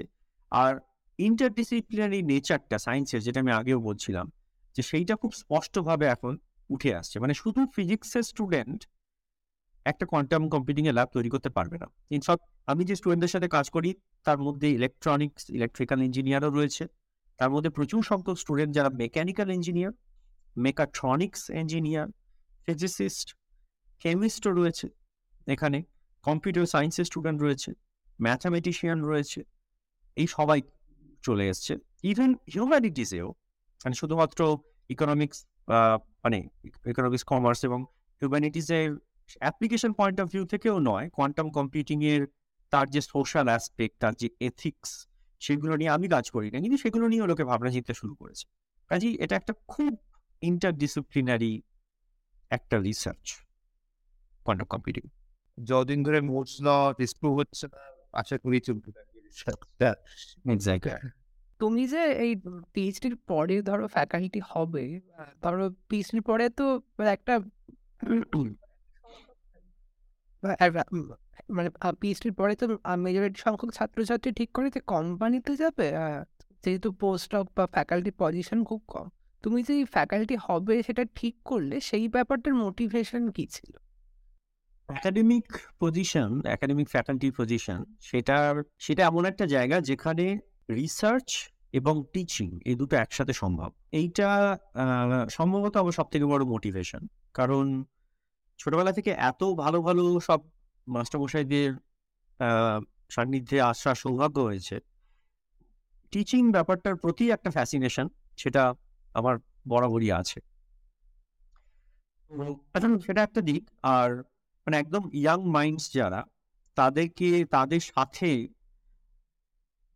সায়েন্সের মজাগুলো আলোচনা করা এবং সেই আলোচনা থেকে আরও নতুন নতুন জিনিস নিজের জন্য ক্ল্যারিফাই করা এবং নতুন নতুন আইডিয়া উঠে আসা। যেটা ফাইনম্যান মানে ফাইনম্যানের লেকচার্স অন ফিজিক্স সেটা তৈরি হয়েছিল এইভাবে। ফাইনম্যান আন্ডার গ্রাজুয়েট স্টুডেন্টদেরকে ওই ফিজিক্সের বিভিন্ন বিষয় সম্বন্ধে বলছেন, সেখান থেকে লেকচার্স অন ফিজিক্স তো সেটা একটা প্র্যাকটিক্যাল দিক যে এটা এমন একটা চাকরি যেখানে রিসার্চ এবং টিচিং দুটো একসাথে করা যায়, সেটা একটা দিক। আর যেটা দিক হচ্ছে, খানিকটা টাইমিং অ্যাক্সিডেন্ট বলা যায় যে, আমি যে সময় পিএইচডি করেছি টোয়েন্টি টুয়েলভে আমার পিএইচডি তখনও অবধি ঠিক কোয়ান্টাম কম্পিউটিং তখনও ঠিক কমার্শিয়াল জায়গায় আসেনি। তখনও সেগুলো ল্যাবরেটরিতেই ছিল। কাজেই সেই ফিল্ডে থাকতে গেলে একাডেমিক পাথ ছাড়া অন্য পাথে যাওয়ার সুযোগটা আমাদের সেরকম ছিল না। একটা দুটো কোম্পানি তখন আসতে আরম্ভ করেছে। কিন্তু সেগুলো ঠিক আমি যে বিষয়ে কাজ করি তার থেকে অনেকটা আলাদা এবং সেগুলো যে মানে এখন কোয়ান্টাম কম্পিউটিং এ এত ইনভেস্টমেন্ট বিভিন্ন ইন্ডাস্ট্রিতে এইটা তখন ইনফ্যাক্ট আমাদের কল্পনারও বাইরে ছিল। এই জিনিসগুলো সম্ভব হলো যখন in fact Chris Monroe IonQ প্রতিষ্ঠা করলেন মানে প্রথম পিওর কোয়ান্টাম কম্পিউটিং কোম্পানি সেটা হচ্ছে তার মানে আমরা যে যন্ত্রপাতিগুলো ছোটবেলায় মানে ছোটবেলা বলতে পিএইচডি বেলা যেগুলো তৈরি করেছিলাম, সেই সমস্ত যন্ত্রপাতিগুলোকে যে কমার্শিয়াল লেভেলে সেই লেভেলে সফিস্টিকেশনে পৌঁছানো যায় মানে উইথ প্রপার ইঞ্জিনিয়ার্স এবং ইঞ্জিনিয়ারিং সেইটাকে উনি দেখালেন। আর তারপর আরও অনেক কোম্পানি চলে এসেছে। আমাদের সময় সেই অপরচুনিটিটা ছিল না রাইট এখন আমাদের থেকে যারা চার, এই তিন, চার বছর পরেও যারা পিএইচডি করেছে, তাদের কাছে প্রবাবলি অনেক বেশি ডিলেবল তাদের কাছে, যে তাদের কাছে এই দুটো অপশন তারা কোম্পানিতে গিয়েও একই কাজ করতে পারে কোয়ান্টাম কম্পিউটিং ইনফ্যাক্ট অনেক বেশি রিসোর্স কোম্পানিগুলোতে অন দ্য আদার হ্যান্ড কোম্পানিগুলোর মানে যেহেতু তারা কোম্পানি তাদের গোলটা অনেক বেশি ড্রিভেন টুয়ার্ডস প্র্যাকটিক্যাল অ্যাপ্লিকেশন যেটা একাডেমিয়া ফিল্ডে আমি সেখানে অনেক অনেক রকম প্রবলেম নিয়ে আমি কাজ করতে পারি। যেমন আমাদের এখন একটা প্রবলেম নিয়ে আমরা কোলাবোরেটিভলি আমি কাজ করছি যে মানে যে যে অ্যাটমটাকে ইউজ করা হবে, যে আয়নটা ইউজ করা হবে অ্যাজ কিউবিট সেই আয়নের বদলে একটা অন্য আয়ন নিয়ে কাজ করলে যে আয়নের কিছু ইন্টারেস্টিং ফিজিক্স প্রপার্টি আছে, আরও বেটার কিউবিট বানানো সম্ভব কিনা। এটা অনেকটা এক্সপ্লোরেটরি জিনিস। এইটা একটা রিসার্চ কোম্পানি বিশেষত ছোট রিসার্চ কোম্পানির পক্ষে সেই রিসোর্সটা এক্সপ্লোরেশনের জন্য দেওয়া অনেক শক্ত তাদের কাজটা হচ্ছে যে, যেগুলো অলরেডি প্রুভেন আউট ফান্ডামেন্টালি সেইটাকে কি করে আরও বেটার ইঞ্জিনিয়ারিং করে বেটার ইন্টিগ্রেশন করে, সেই সিস্টেমগুলোকে আরও বেটার করা যায় যাতে তার মানে যাতে সেখানে প্রবলেম রান করা যায় বা অ্যাটলিস্ট এক্সপ্লোর করা যায় বিভিন্ন বিভিন্ন ফিল্ড থেকে। তো আমাদের সময় সেই সুযোগটা তখনও অব্দি আসেনি, সেটা পরে এসেছে। তো এখন ইনফ্যাক্ট দেখা যায় যে আমাদের স্টুডেন্টদের মধ্যে আমাদের এখন যারা পিএইচডি করছে, তাদের কিন্তু একটা বড় অংশ একাডেমিয়াতে আসছে না। সেটা একাডেমি একাডেমিয়ারই ক্ষতি, সেটা আলা- আলাদা একটা ডিবেট তাদের একটা বড় অংশ কিন্তু এই ইন্ডাস্ট্রিগুলোতেই গিয়ে কাজ করছে, তারা সরাসরি পিএইচডি পরে। মানে তারা সেই রিসার্চই করছে কিন্তু এই ইন্ডাস্ট্রিতে করছে। তো আমার জন্য এক সেই সুযোগটা ছিল না। থাকলেও যে যেতাম সেটা শিওর নই বাট তখন আলাদা পরিস্থিতি। হলে কি হতো সেটা বলা মুশকিল এখন এই রেট্রোস্পেক্ট কিন্তু টিচিং একটা বড় মোটিভেশন যে এখানে এই দুটো জিনিস করা সম্ভব একসাথে। আরেকটা প্রশ্ন তুমি যখন যে মানে ফ্যাকাল্টি হয়েছো ক্যানাডার ধরো টিচিং আর রিসার্চ যে যে যে কালচারটা সেটা ফার্স্ট হ্যান্ড দেখতে পাচ্ছ ভারতেও তুমি প্রায় যাও টক দিতে বা, আর ভারতের এই যে টিচিং বা রিসার্চ কালচার সেটা নিয়েও তুমি জানো এই দুটোর মধ্যে বর্তমানে কি কি ডিফারেন্স দেখছ? হুম, এটা মানে ঠিক আমি একটা কমেন্ট করেছিলাম যখন আন্ডার গ্রাজুয়েট আমাদের দেশে রিসার্চ এবং টিচিং আলাদা আর বিদেশের সেই একই জিনিসটাই আমি দেখতে পাই, কিন্তু এবার একটু অন্য পার্সপেক্টিভ থেকে। মানে কারণ রিসার্চ এবং টিচিং একসাথে করা, এটা শুনতে যতটা ভালো লাগে, এর প্র্যাকটিক্যালিটিটা বেশ কমপ্লিকেটেড মানে টিচিং এর জন্য বিশেষত ক্লাস যদি বড় হয়ে যায়, তখন যে ধরনের রিসোর্স লাগে, সেইটা আর রিসার্চের জন্য যে রিসোর্স সেটা থেকে অনেকটা আলাদা। তো, গত দশ বছর মতো আমাদের ভারতে কিন্তু এই গ্যাপটা অনেকটা ব্রিজ হয়েছে। এখনও পুরোপুরি মাস স্কেলে ব্রিজ হয়নি এখনও। কিন্তু টপ লেভেলে ব্রিজ হয়েছে, তার কারণ আইএএসসিআরগুলো এখন আসার পরে অনেকগুলো তো আইএসিআর হয়ে গেল। তাদের মধ্যে বেশ কিছু আইএসসিআর তারা অলরেডি প্রতিষ্ঠিত ইন্টারন্যাশনাল মহলে। তো সেখানে আসার পরে সেখানে টিচিং এবং রিসার্চ দুটো একসাথে হয় সেখানে। সেখানে রিসার্চাররাও কাজ করে এবং তারা পড়ায়, দুটোই সমান গুরুত্ব দিয়ে পড়ায়। আমি যতটুকু জানি। আইএসসি যেমন আন্ডার গ্রাজুয়েট প্রোগ্রাম চালু করেছে, তারপর টিআইএফআর ও স্টুডেন্ট ইনটেক অনেক ওরা বাড়িয়েছে। তো সেই জিনিসগুলো অনেকটা হয়েছে। এখন অবধি আমি বলব যে পার্থক্য এখন অবধি স্কেলের পার্থক্য। যে মানে বিদেশের ইউনিভার্সিটিগুলো সেটা মানে একটা ছোট্ট ইনস্টিটিউট বা টিমড ইউনিভার্সিটি সেরকম নয়, সেটা একটা ফুল ফ্লেজেড ইউনিভার্সিটি যেখানে এক একটা ইউনিভার্সিটি বড় পাবলিক ইউনিভার্সিটিতে তিরিশ হাজার স্টুডেন্ট রাইট তিরিশ, চল্লিশ হাজার স্টুডেন্ট এক একটা কুড়ি, তিরিশ হাজার স্টুডেন্ট বড় স্কুলগুলো, ছোট স্কুলগুলো দশ হাজার মতো স্টুডেন্ট আর সেখানে একটা রিসার্চ ইনস্টিটিউটে সেখানে সর্বসাকুল্যে মাত্র কয়েক হাজার স্টুডেন্ট কাজেই যে স্কেলে টিচিং এবং রিসার্চকে ইন্টিগ্রেট করা হয় এবং যত সংখ্যক আন্ডার গ্র্যাজুয়েট স্টুডেন্ট তারা অ্যাকচুয়ালি বিভিন্ন ল্যাবরেটরিতে বা রিসার্চ গ্রুপে কাজ করে, যেটা ইন্টিগ্রেটেড পার্ট হয়ে যায়। সেইটা আমাদের দেশে যেগুলো হচ্ছে আইএসসি টিআইএফআর বা Indian Association for Cultivation of Science Kolkata ICS যা সামার স্কুলের কথা আমি আগে বলছিলাম, তারাও শুরু করেছে টিচিং সেটা সেটা হচ্ছে কিন্তু সেটা অনেক ছোট স্কেলে মানে এই দুটো সিস্টেম একই রকম হবে আমি তখনই বলব, যখন বেশিরভাগ কলেজ বা ইউনিভার্সিটিতে এই জিনিসটা একসাথে আসবে ভারতে। যখন আমি দেখব, যখন দেখব যে মানে যাদবপুরের পড়া, পড়ানো এবং সেখানে প্রত্যেকটা স্টুডেন্ট প্রত্যেক না হলে একটা বড় অংশ স্টুডেন্ট তারা পড়তে পড়তে তারা রিসার্চের সাথে ইনভলভ হচ্ছে। যখন সেইটা হবে বা যখন দেখব কলকাতা বিশ্ববিদ্যালয়ে সেটা হচ্ছে বা যখন বেশিরভাগ কলেজে সেখানে শুধুমাত্র পড়ানোর ইনফ্রাস্ট্রাকচার নয়, সেখানে অ্যাট সাম লেভেল যে ফিল্ডই হোক না কেন রিসার্চের ইনফ্রাস্ট্রাকচার আছে। সেখানে প্রফেসরদের একটা সময় রিসার্চের জন্য দিতে হচ্ছে। যখন সেইটা হবে, তখন আমার মনে হয় এই এই গ্যাপটা অনেকটা ব্রিজ হতে পারে। কিন্তু সেটার জন্য রিসোর্স দরকার রাইট কারণ একটা মানে আমাদের, আমরা যখন পড়াতে যাই, আমাদের সারা বছর পড়াতে হয় না। মানে এই রেকগনিশনটা আমার রিসার্চ একটা ইম্পর্টেন্ট পার্ট আমার জবের সুতরাং মানে আমার জবটা এইভাবে স্ট্রাকচার্ড যে আমি বছরে কখনো চার মাস, কখনো আট মাস আমাকে পড়াতে হয় না। কারণ আমি এক্সপেক্টেড সেই সময় আমি রিসার্চে কনসেন্ট্রেট করব। যখন পড়াই তখন ওই ওই সেমিস্টারটাতে ওই আমাদের পটলতে টার্ম সিস্টেম সঙ্গে জানো, চার মাস চার মাস চার মাস করে ওই টার্মে রিসার্চ করা খুব শক্ত হয়ে যায়। কারণ পড়ানোর প্রচুর মানে এফোর্ট দিতে হয়। তো সেই স্ট্রাকচারটা হয়তো আমাদের কলিগ যারা দেশে রয়েছে, যাদেরকে সারা বছর পড়াতে হচ্ছে এবং সেই পড়ানোর থেকে বেরিয়েও তারা রিসার্চ করবেন অনেকে, সেটা মানে একদম হ্যাটস অফ তাদের। কিন্তু এইটা আরও অনেক বেশি স্ট্রাকচার্ড ওয়েতে হলে এই এই গ্যাপটা হয়তো কমপ্লিট ব্রিজ হবে আমাদের দেশে। তুমি যদি বিজ্ঞান ডট অর্গ নিয়ে কিছু কথা বলো মানে আইডিয়া কি ছিল বিহাইন্ড ফাউন্ডিং দি অর্গানাইজেশন কি কি তোমরা করেছ? দু হাজার চোদ্দ সালে তখন আমি হার্ভার্ডে পোস্ট অক তো সেই সময় আমরা কয়েকজন বন্ধু মিলে আমরা আমরা ঠিক করলাম যে বাংলাতে ভালো বিজ্ঞানের লেখা লেখা হয় না। কিছু প্রচলিত খবরের কাগজে অনেক ক্ষেত্রেই বিজ্ঞানের লেখা লেখা হয়, কিন্তু সেগুলোই বিজ্ঞানের বদলে ওরা অদ্ভুত সমস্ত জিনিসপত্র ঢুকিয়ে দেয়। অনেক ক্ষেত্রে সেটা সত্যিও নয়। আমরা ঠিক করলাম যে আমরা তো বহুদিন ধরে সবাই এগুলোকে খিস্তি মেরে আসি। তো খিস্তি মেরে লাভ কি? কাজ কিছু তো করা উচিত।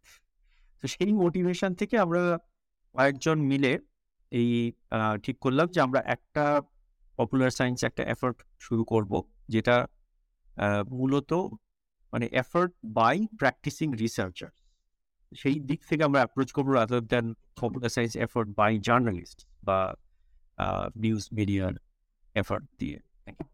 তো সেইটা সেই চিন্তা ভাবনা থেকে শুরু হয়। চারজন মিলে আমরা শুরু করি এ থেকে। ভারতে একজন আর আমেরিকায় আমরা তখন তিনজন আমরা শুরু করি। তো আমরা শুরু থেকে যে জিনিসটা করেছিলাম যে মানে একটা যে কোনো এফোর্টকে সাস্টেন করতে গেলে একটু মানে একটু বড়ভাবে ভাবতে হয় মানে কাইন্ড অফ আমি একটা ইনস্টিটিউট বিল্ড করছি। রাদার দ্যান আমরা কয়েকজন মিলে একটা কিছু একটা চালাচ্ছি। তো সেইটা সুফল আমি এখন ইন রেট্রোস্পেক্ট দেখতে পাই। কারণ আমাদের ওই সময় আরও একটা দুটো ছোট ছোট এফোর্ট তৈরি হয়েছিল যেখানে তিন, চারজন মিলে চলো আমরা একটা ব্লগ বানাবো। এবার সেই ধরনের পার্সোনাল এফর্ট গুলোতে কি হয় যে শুরুতে প্রচুর উৎসাহ থাকে আইডিয়া থাকে, ঝট- ঝটপট ঝটপট করে সব লেখা হতে থাকে। কিন্তু একটা সময় পরে যে যার ব্যক্তিগত জীবনে ব্যস্ত হয়ে পড়ি আমরা ইভেন আইডিয়াও চলে যায়। মানে আমি একসাথে কটা লেখা লিখতে পারি, আমি তো কয়েকটা ফিল্ড সম্বন্ধে আমি জানি রাইট আর সময় থাকে না অন্য জিনিস পড়ার। তো সেই সমস্ত এফর্টগুলো, অনেক এফর্ট হয়েছিল আমাদের ওই সময়। ওই টু থাউজেন্ড ফোরটিন ফিফটিন ওই সময় বেশ কিছু ওয়েবসাইট এসেছিল। তারা সব কিন্তু দু তিন বছরের মধ্যে বন্ধ হয়ে সব সব এফর্ট বন্ধ। তো আমরা যেটা করেছিলাম, আমরা শুরুতে এই এফর্টটা দিতে আরম্ভ করলাম যে এটাকে কি করে একটা ইনস্টিটিউশন লেভেলে নিয়ে যাওয়া যায়। মানে let's focus on building the infrastructure যে কন্টেন্টটা জরুরি, কিন্তু ইনফ্রাস্ট্রাকচার বিল্ডিং করা জরুরি। তো সেটা আমরা কি করলাম? সেটা আমরা যেমন একটা পিয়ার রিভিউ একটা নেটওয়ার্ক তৈরি করলাম যে যে কোনো লেখা যখন আসছে, সে যেই লিখুক না কেন, আমরা লিখলেও আমাদের কোর যে টিম তখন যে ছিল খুব ছোট্ট টিম আমরা লিখলেও সেটা লিখলাম ব্লগের মতো পোস্ট করে দিলাম, এইটা যেন না হয়। এটা হলে আবার ওই পার্সোনাল এফোর্ট হয়ে যাচ্ছে। এটা হবে, এটা আমাদের একটা পিয়ার রিভিউ টিম থাকবে বা একজন সৌমিকও পিয়ার রিভিউ করেছে তার। তাদের কাছে যাবে, সে লেখাটা আমাদের কিছু স্ট্যান্ডার্ড ফর্ম্যাট থাকবে, সেগুলো ইভলভ করেছে ধীরে ধীরে। মানে শুরুর দিকে আমরা অনেক মানে শুরুর দিকে যেমন কাজ হয়, অতটা প্যাচিও না ইভলভ করেছে অনেক। যে এটার মধ্যে সাইন্টিফিক কন্টেন্ট ঠিক আছে কিনা, এটার মধ্যে ভুলভাল ক্লেম করা হচ্ছে কিনা মিসলিডিং ক্লেম করা হচ্ছে কিনা। তো এই সমস্ত এফোর্ট করার ফলে একটা যেটা জিনিস হলো যে, অনেকে যারা হয়তো লিখতে সেইভাবে পারেন না বা লেখাতে অতটা সিনেটেড নয়, কিন্তু যেহেতু এফার্টটা শুধুমাত্র ওয়েবসাইটের জন্য কয়েকটা আর্টিকেল লেখা তার বাইরে একটা বড় এফার্ট তারাও ধীরে ধীরে যুক্ত হয়ে পড়ে। তারা মানে ঠিক লেখেনি, কিন্তু ঠিক আছে, তোমাদের আর্টিকেল আমি রিভিউ করে দেবো। সেইটা সেইটা তৈরি হয়ে গেল। তারপরে যেটা হলো যে ঘটনাক্রমে বেশ কিছু মাস্টার মশাই স্কুলের মাস্টার মশাই তারা এইটা কীভাবে মানে অনলাইন থেকে আবিষ্কার করলেন? আমরা যেটা করে, করতাম এক সময় যে যে লেখাগুলো বেরোচ্ছে, যেগুলো বেশিরভাগই আমরা সলিসিট করতাম প্র্যাকটিসিং রিসার্চারদের কাছ থেকে বাট সবই পিয়ার রিভিউ প্রসেসের থ্রু দিয়ে আসতো, আর আমাদের কিছু নিজেরা কিছু এডিটিং করতাম।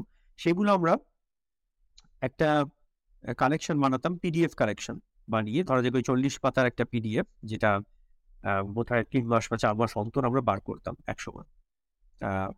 তো তখন একটা খুব অদ্ভুত জিনিস হলো যে কিছু হাই স্কুলের মাস্টারমশাই খুব মানে একদম রুরাল এরিয়ার হাই স্কুলের মাস্টারমশাই তারা কোনোভাবে অনলাইন এই জিনিসগুলো দেখতে পেয়ে তারা সেইগুলো তাদের স্কুলে প্রিন্ট করে ওই পিডিএফ পত্রিকাগুলো বেসিক্যালি দেওয়ালে তারা একটা রিডিং বোর্ডের মতো সাটিয়ে দিতেন।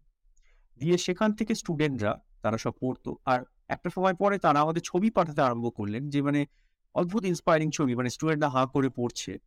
সেইটা একটা প্রচণ্ড একটা ইন্সপিরেশনের জায়গা আমাদের কাছে। যে আমরা মানে স্টুডেন্টদের কাছে পৌঁছতে পারলে ইয়াং স্টুডেন্ট আমি হাই স্কুল স্টুডেন্টের কথা বলছি, তাদের কাছে পৌঁছতে পারলে, সেইখানে যে পোটেনশিয়ালি যে ইম্প্যাক্ট ফেলা সম্ভব রিসার্চ ওয়ার্ল্ডে সায়েন্সকে পৌঁছে নিয়ে যাওয়া সেইটা আমাদের কাছে খুব একটা ইন্সপায়ারিং ব্যাপার হলো।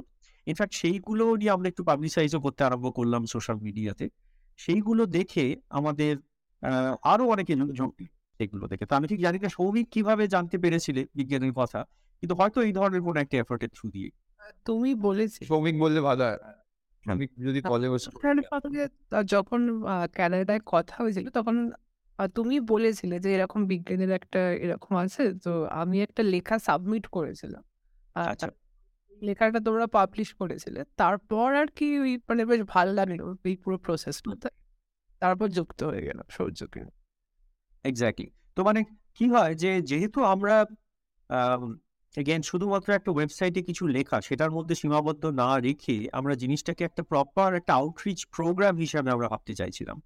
তারপরে অনেক অনেক আমরা সাপোর্টিভ ভাবে লোকজন এলো নানান দিক থেকে। একটা খুব বড় উদাহরণ হচ্ছে স্ট্যানফোর্ড ইউনিভার্সিটিতে প্রফেসর মানু প্রকাশ। তিনি এইটা হচ্ছে টোয়েন্টি ফিফটিন ফোরটিন ফিফটিন ওই সময় তিনি একটা অসামান্য আবিষ্কার করলেন, যেটার জন্য তিনি পরবর্তীকালে ম্যাকার্থার যেটা গ্র্যান্ট বলে, ম্যাকার্থার ফেলো, খুব সাংঘাতিক একটা গ্র্যান্ট, সেইটা তিনি পান ওখানে। তো উনি করেন কি ফোল্ড স্কোপ, যেটা একটা কাগজের অরিগ্যামি দিয়ে একটা মাইক্রোস্কোপ বানানো। সেটা ওনার উদ্দেশ্য ছিল যে ডেভেলপিং ওয়ার্ল্ডে সেখানে মানে যেখানে ব্লাড টেস্টিং মানে ব্লাডে ম্যালেরিয়া আছে কিনা, সেগুলো টেস্ট করা খুব শক্ত। সেটা প্রত্যেকের কাছে পকেটে একটা করে যদি মাইক্রোস্কোপ থাকে পকেটে, তাহলে তারা সেটা নিজেরাই এক্সপ্লোর করতে পারবে উইথ সাম গাইডলাইন তো সেই কাগজের অরিগ্যামি বেসড একটা অত্যন্ত সস্তায় মানে এক ডলারের কম খরচে একটা টু থাউজেন্ড ম্যাগনিফিকেশন মাইক্রোস্কোপ সেইটা তারা স্ট্যানফোর্ড ইউনিভার্সিটি থেকে তারা বানালো। প্রকাশ তার আগে এমআইটি মিডিয়া ল্যাবে ছিল। তো তো তখন আমরা বললাম কি, মানুকে চিঠি লিখলাম যে আমাদের এই ধরনের একটা এফোর্ট আছে যেখানে আমরা সরাসরি স্টুডেন্টদের কাছে পৌঁছে যাচ্ছি। মানু খুব এক্সাইটেড হয়ে আমাদের রেসপন্ড করল যে, তাই, তাহলে আমি এই ফোরস্কোপের কিছু তোমাকে পাঠিয়ে দিই, তোমরা সরাসরি স্টুডেন্টদের কাছে পৌঁছে যাও এফোর্টটা তো সোজাসুজি উনি তারপরে আবার বস্টনের বাড়িতে উনি মানে এক- বস্তা ফোরস্কোপ পাঠিয়ে দিলেন। তো সেইগুলো নিয়ে আমরা একটা লেখা ফোরস্কোপ কি? সেটা সম্বন্ধে একটা খুব সুন্দর আমাদের অনির্বাণ গঙ্গোপাধ্যায়ের একটা লেখা ও আমাদের মানে কো ফাউন্ডারদের মধ্যে একজন লেখা সেটা আমরা ছাপালাম। সেটা পড়া মাত্র প্রচুর স্কুল থেকে আমাদের রিকোয়েস্ট আসতে আরম্ভ করল। আমরা আমরা নেব আমরা নেব। তো আমরা তারপর আমাদের কলকাতা নেটওয়ার্কের থ্রু দিয়ে সেই জায়গাগুলোতেই মাইক্রোস্কোপ পাঠিয়ে দিলাম। তারা তাদের স্কুলে স্টুডেন্টদের সাথে সেগুলো ব্যবহার করে তার বিভিন্ন ছবি টবি আমাদের পাঠায়। তো এই পুরো একটা আউটরিচ একটা এফর্ট সায়েন্টিস্টদেরকে কানেক্ট করে সেইটা হয়। তো এইভাবে বেসিক্যালি বিজ্ঞান ডট এগিয়েছে। আমাদের প্রায় তিনশো কুড়িটার মতো বেশি লেখা তারপর পাবলিশ হয়েছে। তারপর যখন সৌমিক, সৌর্য এরা যখন জয়েন করে, অনেক ইয়াং এসে, তারা নতুন নতুন আইডিয়া তারা বলে, আজকাল তো হচ্ছে মানে এইসব সোশ্যাল মিডিয়া কিসব লাইফ টাইপের যুগ আজকাল। তো এটা হচ্ছে প্যান্ডেমিকের আগে, যখন আমরা এতটা লাইভে স্বচ্ছন্দ ছিলাম না তখন। তো তাহলে আমরা এরকম লাইভ ইভেন্ট করব। করো, তোমাদের এনার্জি থাকলে করো। তো তারপরে ওরা কিন্তু সেটা করতে আরম্ভ করল এবং খুব সাকসেসফুলি এবং খুব সুন্দর সুন্দর মানে সেখানে বিজ্ঞান নিয়েও যেমন আলোচনা হয়েছে তেমনি সায়েন্টিস্টদের মানে মানুষ aspect scientist aspect or the science aspect তার মানে একজন পিএইচডি স্টুডেন্টের ডে টু ডে ফ্রাস্ট্রেশন কি সেটা নিয়েও বোধহয় তোমাদের প্রথম হয়ে ছিল আটটা ছিল সেই রকম আহ, সেরকমও হয়েছে। তো সেইগুলো সমস্ত রকম হয়েছে। হেল্প নিয়েও হয়েছিল আর এক্স্যাক্টলি পিএইচডি স্টুডেন্টদের পোস্ট অফ দ্য লাইফ সেই সব নিয়ে আলোচনা হয়েছে।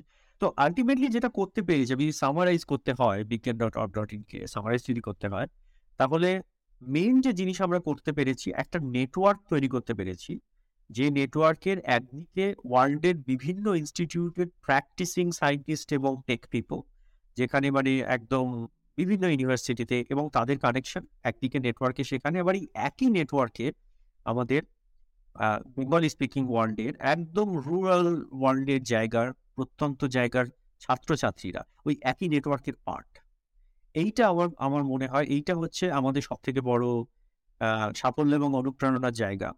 যে এই নেটওয়ার্কটা অ্যাটলিস্ট আমি এত বড় স্কেলে আর কোথাও দেখিনি, বা আমরা যখন স্টুডেন্ট ছিলাম, তখন মানে ঠিক রিসার্চ ওয়ার্ল্ডে কি হয়, কি প্রশ্নগুলো আমি মানে বইতে যেটা পড়ছি সেটা পরবর্তীকালে খায় না, মাথায় দেয় না, সেটা দিয়ে কি হয়, আদৌ কিছু হয় কি না সেই আইডিয়াটা কখনো আমাদের ছিল না।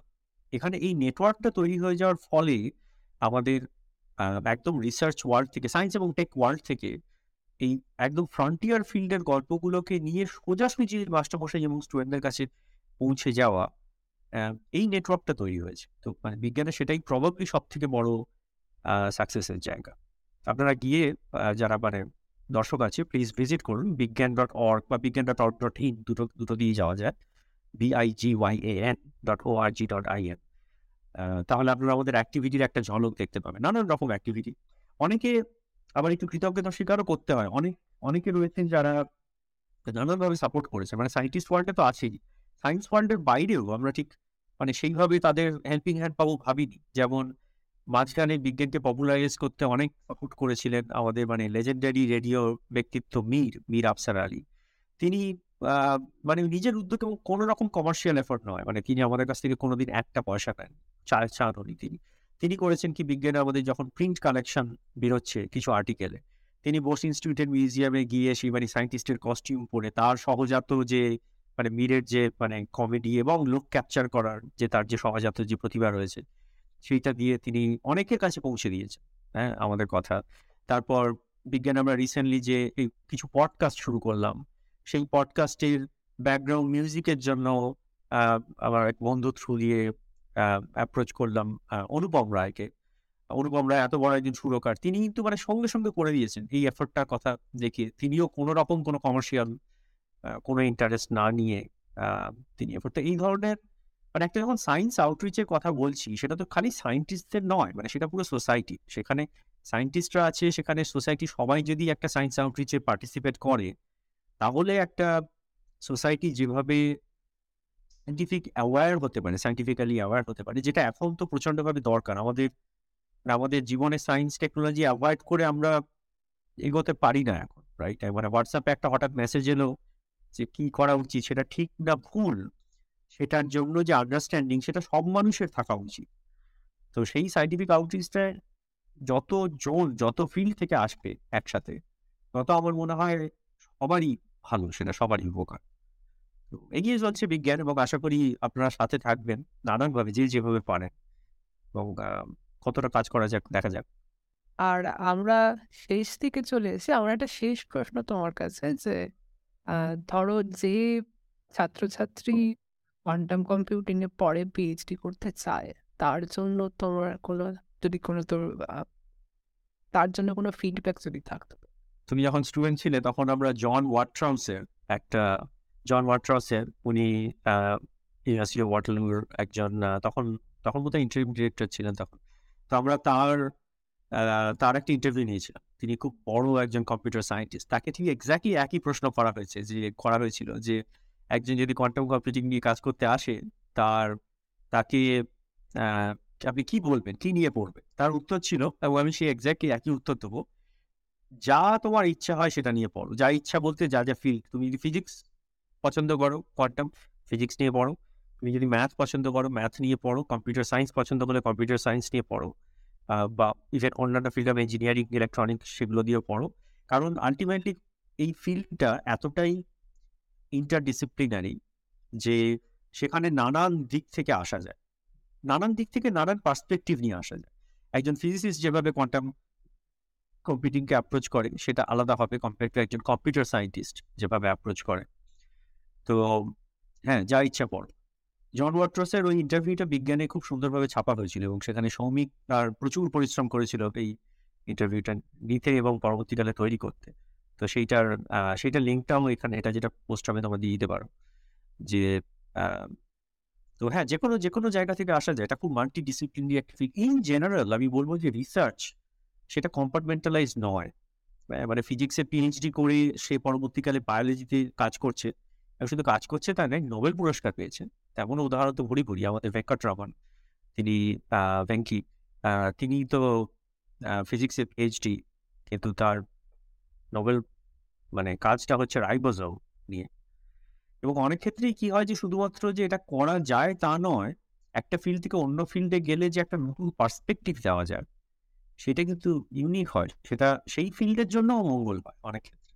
যারা আমাদের শ্রোতা বা দর্শক তারা যদি কোয়ান্টাম কম্পিউটিং পার্টিকুলার বা ফিজিক্স ইন জেনারেল এক্সপার্ট হতে তুমি কি কিছু বই বা ল বা কোনো রিসোর্স বলতে পারবে যেটা তোমাকে খুব ইনফ্লুয়েন্স করেছে আর তোমার মনে হয় ভালো হয়েছে স্টার্টিং ইন্টারেস্ট তো এমনিতে ফিজিক্স কোয়ান্টাম সেই জাতীয় জিনিসের রিসোর্স এখন প্রচুর বিভিন্ন রকম যে কোয়ান্টাম ইনস্টিটিউটগুলো যে আউটরিচ প্রোগ্রাম হয়, যেমন আমাদের ইনস্টিটিউটেরই একটা বড় আউটরিচ প্রোগ্রাম আছে Institute for Quantum Computing IQC in fact আমাদের আইকিউসির ওয়েবসাইটে গেলে সেখানে quantum computing one O one quantum computing one zero one বলে আমাদের একটা সেকশনই করা আছে। যে সেকশনটা হচ্ছে একদম যে কিছুই জানে না এই ফিল্ড সম্বন্ধে, একদম লেবার ইভেন ফিজিসিস্টও হতে হবে না। যে কোনো, যে কেউ তার মানে কি হয়? এটা মূল জিনিস এবং কি কি ধরনের টেকনোলজি রয়েছে? কি কি ধরনের প্রবলেম রয়েছে? সেই সেই জিনিসগুলো কিন্তু আমাদের একদম পপুলার লেভেলে এটা আউটরিচ কমিটি সে তারা করে মানে আউটরিচ ডিপার্টমেন্ট থেকে এটা করা হয়। তো সেরকম অন্যান্য বিভিন্ন ইনস্টিটিউট যেমন মেরিল্যান্ডে জয়েন্ট কোয়ান্টাম ইনস্টিটিউট তাদের ওয়েবসাইটে গেলেও তাদের প্রত্যেকটা মানে প্রত্যেকটা না হলেও তাদের অনেক ইম্পর্টেন্ট কাজ যে হয় সেই ইনস্টিটিউট থেকে সেগুলোকে কিন্তু তাদের আউটরিচ অফিসার যারা রয়েছে, যে আউটরিচ ডিপার্টমেন্টে যারা রয়েছে, তারা ভেঙে সুন্দর করে একদম সাধারণ মানুষের জন্য এক্সপ্লেন করে। তো এইগুলো আমি বলব বইয়ের থেকেও অনেক বেটার রিসোর্স যদি কেউ মানে একটা ফিল্ড অফ রিসার্চে কি হচ্ছে সেটা জানতে চায়। মানে সেই ফিল্ডে গুগল করে যে সেই ফিল্ডে কোন ইউনিভার্সিটিতে কাজ হয় এবং এটা দেখো যে সেই ইউনিভার্সিটিতে তাদের আউটরিচ সেকশন আছে কিনা সেটা তাদের ওয়েবসাইট থেকেই বোঝা যায়। এবং সেই ওয়েবসাইটে তাদের কাজটাকে সাধারণ মানুষের জন্য মানে সাধারণ মানুষ বলতে একজন স্টুডেন্টও হতে পারে আমি বলছি মানে যে এক্সপার্ট নয় সেই সেন্সে সাধারণ মানুষ।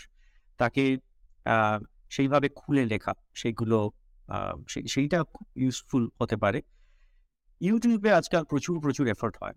এখানে যেমন আইকিউসিডি একটা ইউটিউবে বোধহয় ওদের আহ, নামটা বলে গেলাম কোয়ান্টাম টুডে বা এই জাতীয় একটা কিছু, একটা ইনিশিয়েটিভ আইকিউসির ইউটিউব চ্যানেলে গেলেই পাওয়া যায়, যেখানে আমাদের আউটরিচ অফিসার তিনি বিভিন্ন রিসার্চারের সাথে, সেটা মানে প্রফেসর হতে পারে পিএইচডি স্টুডেন্ট হতে পারে, তাদের সাথে বসে আড্ডা মারে। এই আধ ঘণ্টা, এক ঘণ্টা আড্ডা, তাদের কোনো একটা রিসেন্ট কোনো একটা কাজ, সেই কাজটাকে একটু ভেঙে বলা, সহজ করে বলা। তো সেই ধরনের আমাদেরও রিসেন্ট একটা কাজ নিয়ে ইউটিউবে সার্চ করলে, সেখানে ওই কোয়ান্টাম কম্পিউটিং আমাদের ফিল্ডে আমার আমার ল্যাবে কাজ নিয়ে সেখানেও দেখতে পাবে তো সেই ধরনের ইনিশিয়েটিভগুলোও যেমন প্রচণ্ড এডুকেশনাল ইনিশিয়েটিভ হতে পারে। সেগুলো দেখতে পারো। আর এগুলি তো স্ট্যান্ডার্ড যেমন ফাইনাল লেকচার্স অন ফিজিক্স এইগুলো মানে এগুলো অনেক আগে হয়েছে কাজে এটা ভাবতে হবে মানে ফাইনম্যান বলেছিলেন বলেই সেটা শেষ কথা এমন কিছু নয়। ফিল্ড অনেক এগিয়ে গিয়েছে কাজে তাই এর অনেক জিনিস এখন ইরেলিভেন্ট না হলেও একটু পুরনো। বাট স্টিল এগুলো মানে খুব আইকনিক ফিজিক্স রিসোর্স হিসেবে হয়ে গিয়েছে। তবে ফিজিক্সের যারা স্টুডেন্ট বা যারা ফিজিক্সের সিরিয়াসে আসতে চায় তাদের জন্য আমি একটা কথা বলব যে ফিজিক্স বা যে কোনো সায়েন্সই তাই এমন একটা সাবজেক্ট যেখানে মানে পড়ার থেকে করার দিকে একটু নজরটা বেশি দিতে হবে। হ্যাঁ, মানে যেটা আমি খানিকটা টাচ করেছিলাম বিভিন্ন স্টুডেন্টদের যখন কম্প্যারিজন করছিলাম যে আমার কাছে ফিজিক্সে প্রচুর নলেজ থাকতে পারে বাট দ্যাট ডাজ মিন যে আমি নতুন নলেজ তৈরি করতে পারি। কারণ নতুন নলেজ তৈরি করতে গেলে আমার কাছে একটা টুল সেট থাকতে হবে। হ্যাঁ মানে একটা উদাহরণ দিই, যেমন ফিজিক্সে বেশিরভাগ প্রোগ্রামে মানে কিছু টপ ইউনিভার্সিটি বাদ দিয়ে। আমার এখন যেটা মনে হয় যে ফিজিক্সের স্টুডেন্টরা যখন একটা ডিগ্রি করে বেরোয় আন্ডার গ্রাজুয়েট ডিগ্রি করে বেরোয়, তাদের কিছু বেসিক টুল যেটা জানা উচিত, তারা সেই বেসিক টুলগুলো জানে না। যার ফলে আমার ল্যাবে আমি কিন্তু রিসেন্টলি অনেক বেশি ইঞ্জিনিয়ার হায়ার করি কম্পেয়ার টু ফিজিক্স মানে আন্ডার গ্রাজুয়েট ইন্টার্ন যারা আমার প্রায় সকলে না হলেও এইটি পার্সেন্ট হচ্ছে ইঞ্জিনিয়ার তার কারণ হচ্ছে যে ফিজিক্সটা তারা ফিজিক্সটা বোঝে কিন্তু তারা যে একটা জায়গায় কাজ করতে আসবে একটা ল্যাবরেটরি তার যে টুলগুলো টুল বলতে আমি কি বোঝাচ্ছি? যেমন ইলেকট্রনিক্স এখন হ্যাঁ। ম্যাথ প্রোগ্রামিং বুঝছ নাকি? সেটাও তাই, সব রকম সব রকম। আচ্ছা। মানে আমি যদি মানে ম্যাথ প্রোগ্রামিং ক্ষেত্রে বলছি যে এক্স্যাক্টলি প্রোগ্রামিং টুল মানে সে তাকে প্রোগ্রামিং এ খুব ভালো হতে হবে। আর শুধুমাত্র কলাইন সি প্রোগ্রাম লিখলাম সেরকম নয়। এখন প্রচুর প্যাকেজ রয়েছে। কোয়ান্টামে যেমন কোয়ান্টামে টিউটিভ বলে একটা প্যাকেজ রয়েছে জাস্ট র্যান্ডমলি মাথায় এলো। তো সেই প্যাকেজটা কেউ যদি খুব ভালোভাবে ইউজ করতে জানে, তাহলে সে অনেক বেটার কাজ করতে পারবে। মানে নট নেসেসারি সেই স্টুডেন্টটা খুব বেটার ফিজিসিস্ট আমি সেটা বলছি না। কিন্তু একটা নতুন প্রবলেম সলভ করার জন্য সে অনেক বেশি ইকুইপড বা হ্যান্ডস কাজের জন্য যেমন আমরা যে যন্ত্রপাতি, এখন তো আর আগেকার মতো মানে যন্ত্রগুলো এত সফিস্টিকেটেড হয়ে গেছে, এখন এই নয় যে আমরা একটা অ্যালুমিনিয়াম নিয়ে হাতে করে পাকিয়ে যন্ত্র বানাই। এখন বেশিরভাগ যন্ত্রই হচ্ছে কম্পিউটার প্রোগ্রামড কম্পিউটার ডিজাইনড তো সেখানে আন্ডার গ্রাজুয়েট পড়াকালীন যদি কেউ CAD software computer aided design যেগুলো ফ্রি ভার্সন সফটওয়্যার পাওয়া যায়, সেইগুলো যদি কেউ দিয়ে যন্ত্রপাতি বানাতে পারে, যেটা ইঞ্জিনিয়ারিং স্টুডেন্টরা তারা হামেশাই তারা এগুলো বানায়, তারা যখন ল্যাবে আসে, তাকে আমি একটা একটা বলে দিলাম যে তোমাকে এই অপটিক্সের এই স্ট্রাকচারটা বানাতে হবে। তারা পুরো জিনিসটা কম্পিউটারে ফেলে অপটিমাইজ করে ডিজাইন করে যাতে সেই পুরো জিনিসটা, আমি জাস্ট একটা বাটনে ক্লিক করে একটা মানে একটা সিএনসি শপ যারা মেশিন করতে পারে, তাদেরকে পাঠিয়ে দিলাম। একটা খুব সুন্দর একটা স্ট্রাকচার ইকুইপমেন্ট আমার ল্যাবে চলে এল।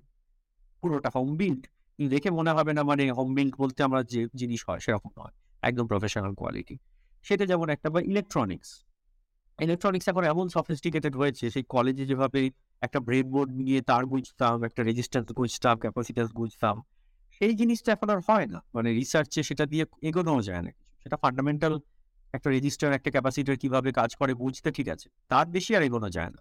তো সেখানে যে সফটওয়্যারগুলো রয়েছে মানে কাই কাইক্যাড সফটওয়্যার ইগল মানে এই জাতীয় যে সফটওয়্যারগুলো রয়েছে, সেই সফটওয়্যারগুলো দিয়ে কি করে একটা ইলেকট্রনিক সার্কিট অ্যাকচুয়ালি বানানো যায়? সেখানে কোথায় আমি পাওয়ার নেব? কোন প্লেনে পাওয়ার কীভাবে পাওয়ার সিগন্যাল আইসোলেট করব?